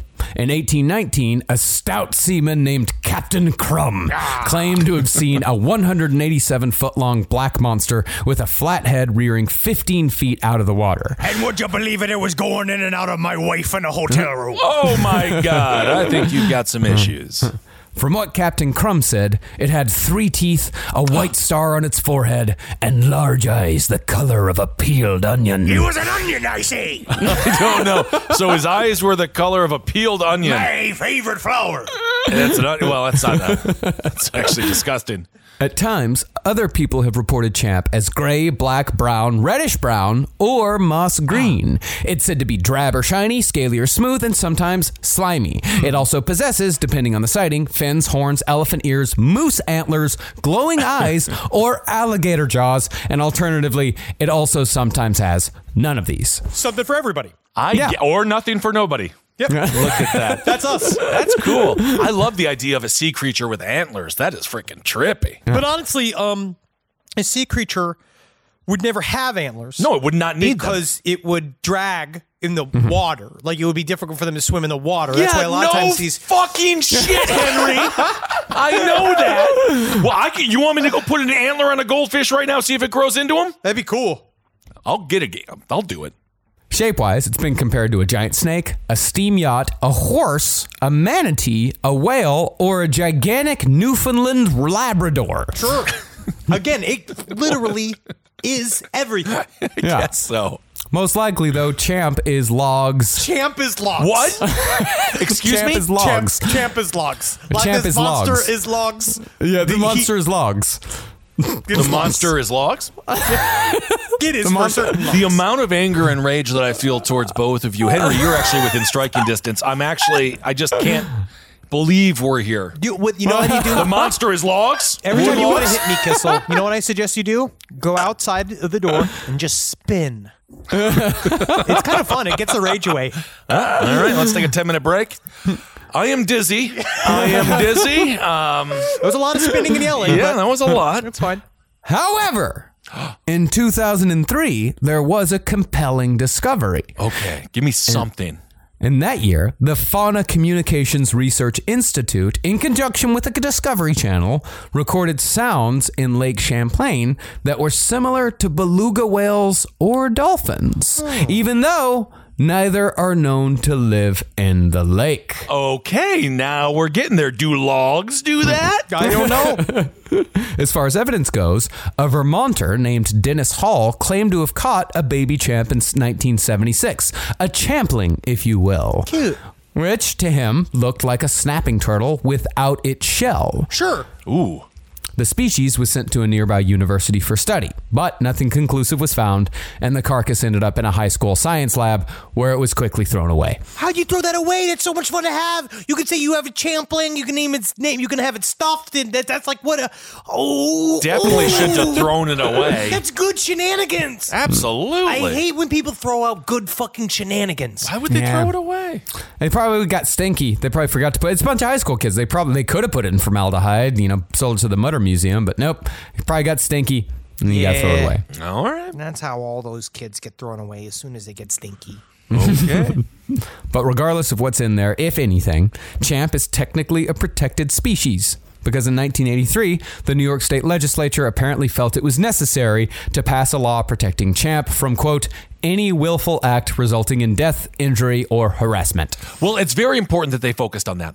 Oh, absolutely. Because the crack epidemic, like whatever, oh, like when it's like, oh my god, I'm just so happy politicians have been stupid forever. But you know, but in a way, isn't it like?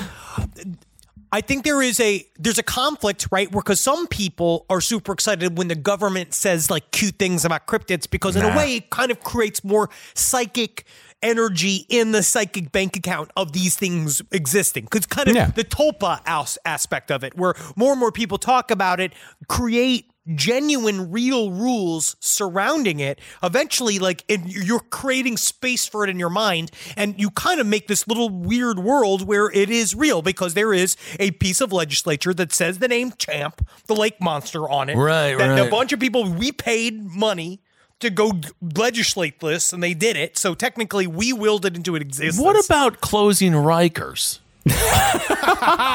only if it was filled with champs Then we would pay attention to it. Okay, I got you. I've, I've actually got kind of a feeling that this was probably targeted towards upstate yokels.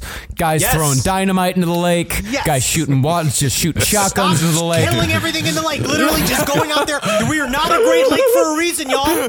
Because they because of our behavior, because of what we do. We can't call it great. I love fishing by dynamite. People would just throw like they would plug in toasters to their yacht and throw it in the water. of course, try to kill it with it. We we love to find new ways to kill things. I went on a fishing trip with my dad's buddies once, and I will not lie and tell you they did not shoot a gun into the water at one point when we were on the boat. yeah, it makes sense. You actually probably wanted to do that. they were visibly Yeah, you- intoxicated. yeah, Yeah. you're ga- you're gonna actually want to do that. They could have shot the boat. That would have Yeah. been bad. or each other. Or each other. Yeah. Yeah. Yeah, actually, that's you know what. Given the stories of your father and his friends, that's the most reasonable they have ever acted. I was just glad they were all having fun. Yeah. Yeah. and not mad because when everybody got surly, then it got scary. Did you get to shoot the gun? No, but I, my dad Ah. did take me to the range a couple of times. That was next to my comic book store. I used to have really fun mornings. We used to go and I get the new Spider Man 2099, and then I get to go squeeze off, squeeze off, squeeze off a couple of rounds at the fucking range. Okay. That was dope. All right. It's cool. Well, Lake Champlain isn't just bordering New York, it also borders Vermont. And Champ isn't the only lake monster in Vermont. There's Seymour of Seymour Lake, Willie of Willoughby Lake, Miss Crystal of Crystal Lake, and of ah. course, Memphrey, the monster of Lake Memphremog. Memph- Lake. The monster of Lake Memphremagog. Now I know that we're saying it wrong. We know it's not Memphremagog. We don't know. We don't know what it's pronounced, but you can tell us it. It might don't be know. Memph- Memphamagod. Could be. I can't see any other way to pronounce pronounce it other than Memphremag Memphremagog. You know, they always have to be like, uh, you know for a fact that it's the meme from a gig, and you're like, I don't fucking know. Yeah, you should have known that. You should have known that. Also, there is a uh, there's a Crystal Lake in Minneapolis that has a life size Jason Voorhees on the bottom of it. That's awesome. It's very cool. Yeah. That's great. Now, the sightings of Memphrey are pretty standard as far as lake monsters go, but the interesting thing about it is that there's a woman named Barbara Malloy who claims exclusive rights to the creature and is threatened to sue anyone who tries to even cover it. Oh, I love that Cryptids also has I want to see the manager women. right. Yeah. Absolutely. But is she talking about it, or does she just want it to be dead? As of the writing of the book Lake Monsters, she was the head of the International Dracontology Society of Lake Memphremagog. Uh, although she wasn't the founder. The founder was actually across the border in Canada, a man named Jacques Boisvert, who billed himself in 1986 as the world's first and leading dracontologist. However, it seems as if some bad blood has developed between Barb and Jacques over the years, because even though the two of them collaborated in founding the International Dracontology Society of Lake Memphremagog, Jacques was indeed one of the people Barb threatened to sue for trying to cover Memphrey in 2003. Okay. She also is because she owns the word dracontology. Right, Yeah, that's she the idea. owns it. So you can't you can't say the word can own dracontology. words like but You can look it up, but she doesn't understand is that you can't own the dragon spirit because No. if you if you ask Quora, many people say they are dragons. I asked last night. There are people. this is true because within dracontology, there is you know we're now in otherkin world, right? This idea that people think that they're dragons. Sure. Now it's it is far more pervasive than it ever How many should have been. people think I like that they're that you dragons? use, I like that you use the word pervasive. Yeah. As, It's, as um, if it is an epidemic. It seems like it might be. How many people are we talking here? I would say the up to a dozen. Up to it. That's That is- pervasive. and that's a, that is a- pervasive. That is a that's a lot because it's stuff like here. Because on this website, according to esotericonline.net, the only source I could find for dracontology, because I think Barbara shut it all down. So, do you have a personal spiritual dragon that helps guide you sometimes and No. dwells within you, ready to lend his courage and wisdom to you in a time of need? Keep the flame of the dragon as a light to see into the darkness, and remember that there are always more than one side to every coin and every situation. Your dragon is a treasure, so keep it close to your heart and all, and it will help you guide you well. And I told Marcus, I hmm. sent him the the pamphlet. You have to ask a bunch of questions, a questionnaire to tell you how much dragon you are, how unique. what kind of you dragon Are. are you, Marcus? I didn't answer all 100 questions. It is a 100 questions? It is a 100 question long survey.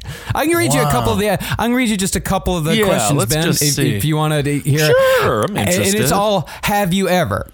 Oh. Have Have you ever signed your human email with your dragon name? have no, you? I have not done that. All right, Have you uh, Have you ever uh, Have you ever found your Have you ever been called by your draconic name? Yeah, you I know don't your, your, your dragon name. What is it? What is mine? Yours probably like uh, Draco Fartonimus. Man, this is demeaning to me. Then have you ever hired a typist because you can't type it fast enough with talons? with your talons because you can't type it. Because Have you know, ever- I have to put have my you ever- talons away. Wait. Have you ever read a description of a dragon in a book and thought, "Hey, I'm not like that. I'm this type kind of dragon. I'm a different kind of dragon." Have you dragon." thought about it? Now that may be that's more in the realm of possibility. You know, I looked it up on Quora, which is the new Yahoo Answers. I know, just, you love Quora. I love it. I just Yeah. looked it up. It's like, do people think they dragons? So this one, this came up. Many people say they are dragons. Are they Okay. really dragons? And then mysteriously, What do they say? Draco Silvus answered. he said, "There are many. Um, there are many who are dragons too. Yes, we dragons exist. We are the makers of the world. Peaceful, yet naturally predatory. Complete opposite of humans, which are prey." And now foe predators and seek nothing more than to kill, unlike natural predators who respect the life they take. I am really a dragon, while in this cursed body. My spirit speaks freely. I don't hold it back. So, yes, although I have the body of this filthy, furless, and scale lacking monster, it is only a puppet for my spirit. Once killed, my spirit will be let go. It hmm. can't be a forced killing, it needs to be natural. It's something called being Therian or otherkin. Yeah, I love that guy. I love the way he stormed the Capitol. I love the way that he stole all of AOC's shoes and is coming in them right now. That guy's great. Good for him. Well, for Barb's part, she claims to have seen Memphrey on several occasions, including one time in which she thought she'd captured it with a camera, but had instead taken a picture of a swimming moose. It's a goddamn moose! I was so excited I know to show what I the world saw. Memphrey.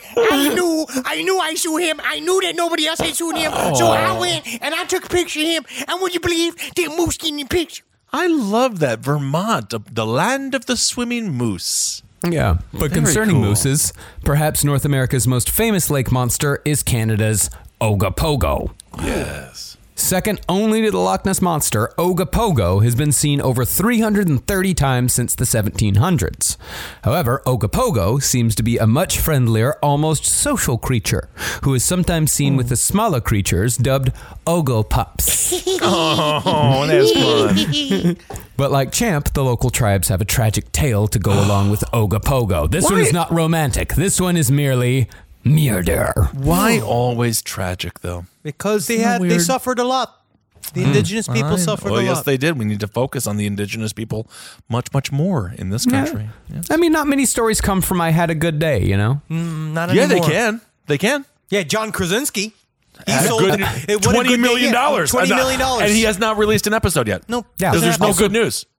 Yeah, no, not at all. All right. Well, according to the legends, Naitaka, as the natives call it, was at one point a man named Kel Oniwan who committed murder most foul by beating an old man to death with a club on Rattlesnake Island. Depends on what the old man did. If it was a murder most foul, he would have killed him with a chicken. Come on. Yeah, yeah, this is why I'm not armed. I would shoot. I would shoot you right now, Henry, and probably try to shoot Marcus. You know, and probably yeah, if it was a murder most foul, he'd probably try to hit him with a pigeon. I could put did. any bird in there. Duck. Yeah, if it was a the murder bug. most foul, uh, I probably I would don't to think hit him with pigeons are foul. Yeah, they are. They're a bird. Not all birds are foul, No. are they? I don't. I don't. Yeah, know. all birds I are know, I, foul. have, I know. I have become derailed in my own mind. I don't. I'm not sure of I anything. think that all birds are foul. we can't stop to look Don't it up. look at sorry. it. We Don't can't- look I'm sorry. I will not. I, I- will I'm not. sorry. We'll answer it on side stories. Uh, well, as punishment, the gods made the murderer a restless creature who would forever haunt the scene of the crime. Since then, Naitaka guards Rattlesnake Island, extracting a toll of gold, tobacco, or animal sacrifice from anyone looking to make the journey. Cool. So that's he- like what a dra- that's dragon behavior. He got rewarded. That he is dragon-like murdered a bu- behavior, He murdered a bunch of people and then got to be a cryptid that was forced to be fed and given tobacco. Otherwise, he was going to murder again. This is a reward. Okay, so all of this is an extension of the fact that you just wish that you didn't have to work. You know what I mean? No, that you wish that you you, have could become how hard it is to be a cryptid? You just are. It's so maybe it's because how He many people have day. called you a Bigfoot or have said this, have said this about you that you just No, have this idea that living in a lake with no responsibilities is the most incredible fate for Number one, you have to swim every day. You don't think that that's easy? That's very hard to do. It's true. That's very hard. And you have to eat? No, you do have a lot of responsibility. You're the star. You think that people are going to Nessie to hang out with the person who owns the store that has like the Nessie trinkets? They want to hang out with Nessie. That's, that's, that's true. true. He does And make that's a true. point. The That cryptids is are the star. They're the Drake. Uh-huh. yes, they are the Drake. But what's interesting about Naitaka is that a petroglyph from 1700 BCE depicts a vertically undulating water monster that is remarkably similar to the descriptions made by people who claim to have seen Ogopogo in the 20th century. Almost 4,000 years later. Whoa! Undulating. but honestly, Yes. that's that is the end of our tale of lake monsters. I do think it's interesting up to a point how many people have talked about seeing things in the water. But I Yeah. think that it's got a lot to do with it's truly the frontier we can understand. Undiscovered. Where like we hmm. can't understand like while we know space is a concept, space is a concept, man. No, space is very real. I think we, Yes, I think that we know space exists. But we don't know what it's like to go to space as humans. A lot, the majority Like of us don't know. space. Yeah, yeah we like know how to go to the moon and back, but that's it. But I mean, like we don't see the moon. We don't leave in it. We don't leave in the shuttle. no, we don't do the moon. But- no, they won't allow us on the moon. Apparently, we're talking uh, uh, uh, bears. Yes, yes, but you can see in the water, and the mysteries in the water. But we don't discover much with the water. But I'm saying those are the places. I where actually we think we could know have more about access to. space than we do the ocean. I'm actually completely in a disagreement with you. Are all birds foul? Honestly, can we figure that out? Are all birds foul? I think that we got ah. ourselves to a point where we are so dumb that we have hurt the next series we're going to do.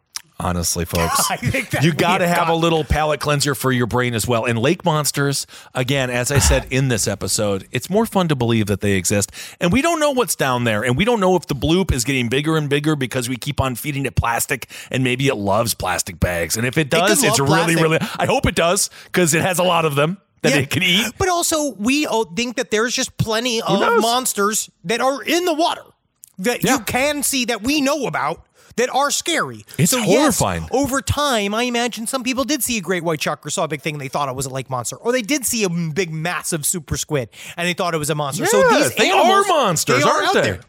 I don't know. Marcus, what do you think? How scared are you of the uh, of water? Are you super? Because you're a land based animal. You're a No, I love water. You like water? Okay. Yeah, I love it. No, I grew up near a lake, and I'd spend Oh, most of my know that. child. Yeah, I spent most of my childhood in a dirty brown, brown lake, Lake Stamford. It was Well. fucking filthy. You couldn't see a foot in front of your face. I love that place. Well, that's ex- that explains why you like it so much. I yeah. don't. I am not a lake So guy. nice sounding. Like honestly, I'm not a lake guy. I like a, I like a I nice like moving. beach. I like I like rivers. I like moving water. I specifically only enjoy the Gulf of Mexico. That's just your quabble wobble spirit. I mean, it's just the truth. He's man, gl- you got that fucking water like glass, so you can sit out there with the fucking Corona, or you could sit out there with the fucking Paradiso, and they don't fuck. You don't. It don't even get bobbled too much while you're laying out there on the tube, man. You spit in there, you listen, listen to this fucking Hagar, man. Have a good time. Well, we hope everyone had a good time listening to this episode. It was certainly educational in its own fun way, um, because you know the interesting thing about myths, it keeps us going as a, civilization. We've had myths forever, and what more fun to keep the kids from drowning than telling them there's a demon in the water? I mean, that's how or you a keep 'em cryptid out. in the water. I mean, that's basically probably what all this is, right? Like parents be like, "Don't go in there. There's a there's a monster in the water, so don't drown." It's as far where as the as far Yeah. as the folklore, as far as how the, the folklore develops, that's hundred percent where it all pretty comes much from, always yeah. the like don't Yeah, it's try to keep your kids tales. alive. Yeah. yeah, That's it. yeah. Yeah. Don't I mean- hop on a strange horse. It's especially if it's sticky, and again, that's why your grandfather's not allowed over It's- here. yeah, because if the horse is sticky, that horse got into the soup. Oh my god. Um, guys, this next series we're about to do is a it's the aforementioned, many mentioned times, the big redo series. We're very excited for you to be experiencing it.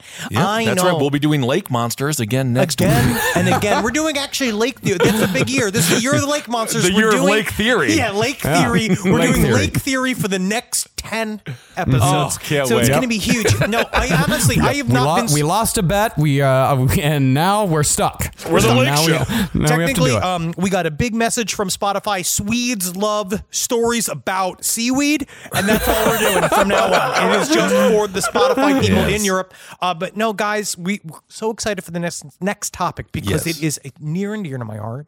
I cannot fucking wait because I already feel more powerful. Wow, you do. I don't know if that's a good Yeah. thing. I already feel more powerful because it's all about finding our true will. Isn't and all of the noise magic? that we create all day get in the way of our true will and harnessing our true will. And sometimes all it takes is a little bit of mescaline and Anal. power botting Me. Yeah, a lot of anal sex. A lot of anal. Um, also, we uh, so obviously as as most of you are yeah yeah as most of you know, uh, we we weren't able to do the book tour as of right now. That that has been canceled. And we're so- not upset about it. I fucking love it. What, what, who knew? I wanted you're more happy? vacation time. I've yeah, just that's been what you've been screaming oh, about. That how you were like, I'm so happy to be home. I just lo- I'm so Yeah. excited to not go on that tour and not see all of our friends on the road and not have all the fun and not do all that. It's gonna be great. That's right. I'm letting it. I've let it go, and I've put it behind me. Yes, That's I've let very it go. That's it. So Yeah, Marcus has it- done a yes, very good new year- job.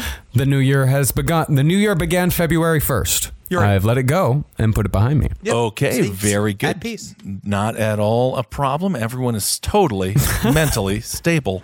Um, I but am yes, now. so I that- wasn't, but just I am wasn't. now. As Yeah, long I- as you is me keep on stable. screen, This is me stable. I believe both of you, and uh, so yes, uh, that is what it is, and we love you guys. We can't wait to see you. And later on this year, we.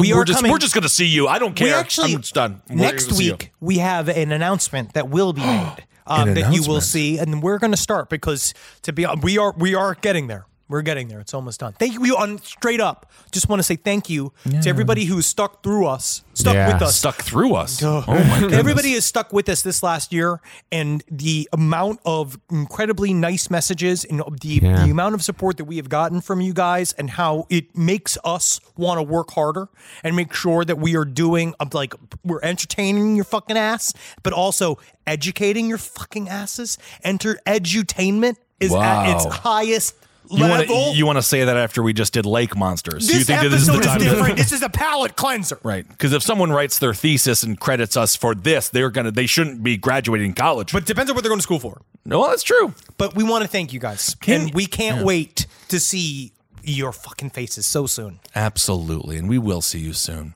Um, keep on supporting all the shows here on the Last Podcast Network. Uh, kind of fun. We're talking wrestling and sports. Top Hat. We talk politics. Wizard and the Bruiser. They talk entertainment and nerd culture, and of course, Page Seven. all Seven. thing actors and, And the- actresses. And the big thing too is we got two new podcasts coming to you in the next month. We have got a show called Someplace Underneath. Will be a brand new podcast. It's about missing people. Very very excited. And then we are doing a Holden McNeely and I have listened to the crowds. No, if you listen to, the crowds, you guys would probably to commit the crowds, suicide. And we know that you guys are interested in traversing the faint within a faint within a faint that is the world of Dune.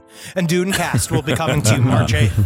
And I will tell you what, my brain is deeply split right now between the world of Dune and our next topic. And I think it's making me better. Yeah. Wow. I'm actually gonna. You know what, Marcus? We're gonna take that information Henry just said.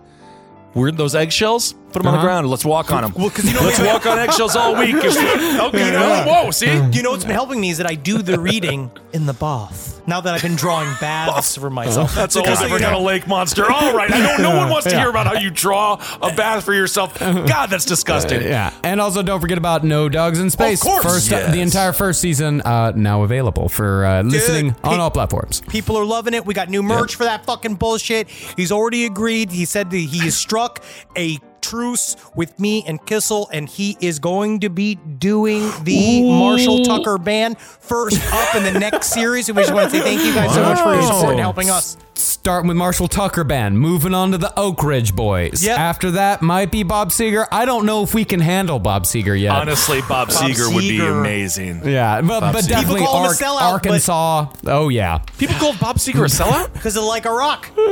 He just. Oh my God! Don't even. All right. I'm actually gonna get upset. Um, yeah, but he just. I mean, honestly. I mean, he got You can sell one song. Bob Seger was for the working man. Bob Seger was the Midwest Bruce Springsteen. He really was. And Bruce Springsteen. He's the Milwaukee, South Jersey. What was his name? South. What's his? The other guy. Bon Jovi. Yep. Tom Petty. I'm just taking that. That's where you have to end. Hail yourselves, everyone. Hail Satan. oh Helgain. Magustulation. Hail, hail him. Hail me. Hail us. Yeah, hail him is too. Uh, that's scary. You Yeah, can it put is anything in there. Yeah. Anybody in there? This show is made possible by listeners like you. Thanks to our ad sponsors, you can support our shows by supporting them. For more shows like the one you just listened to, go to lastpodcastnetwork.com.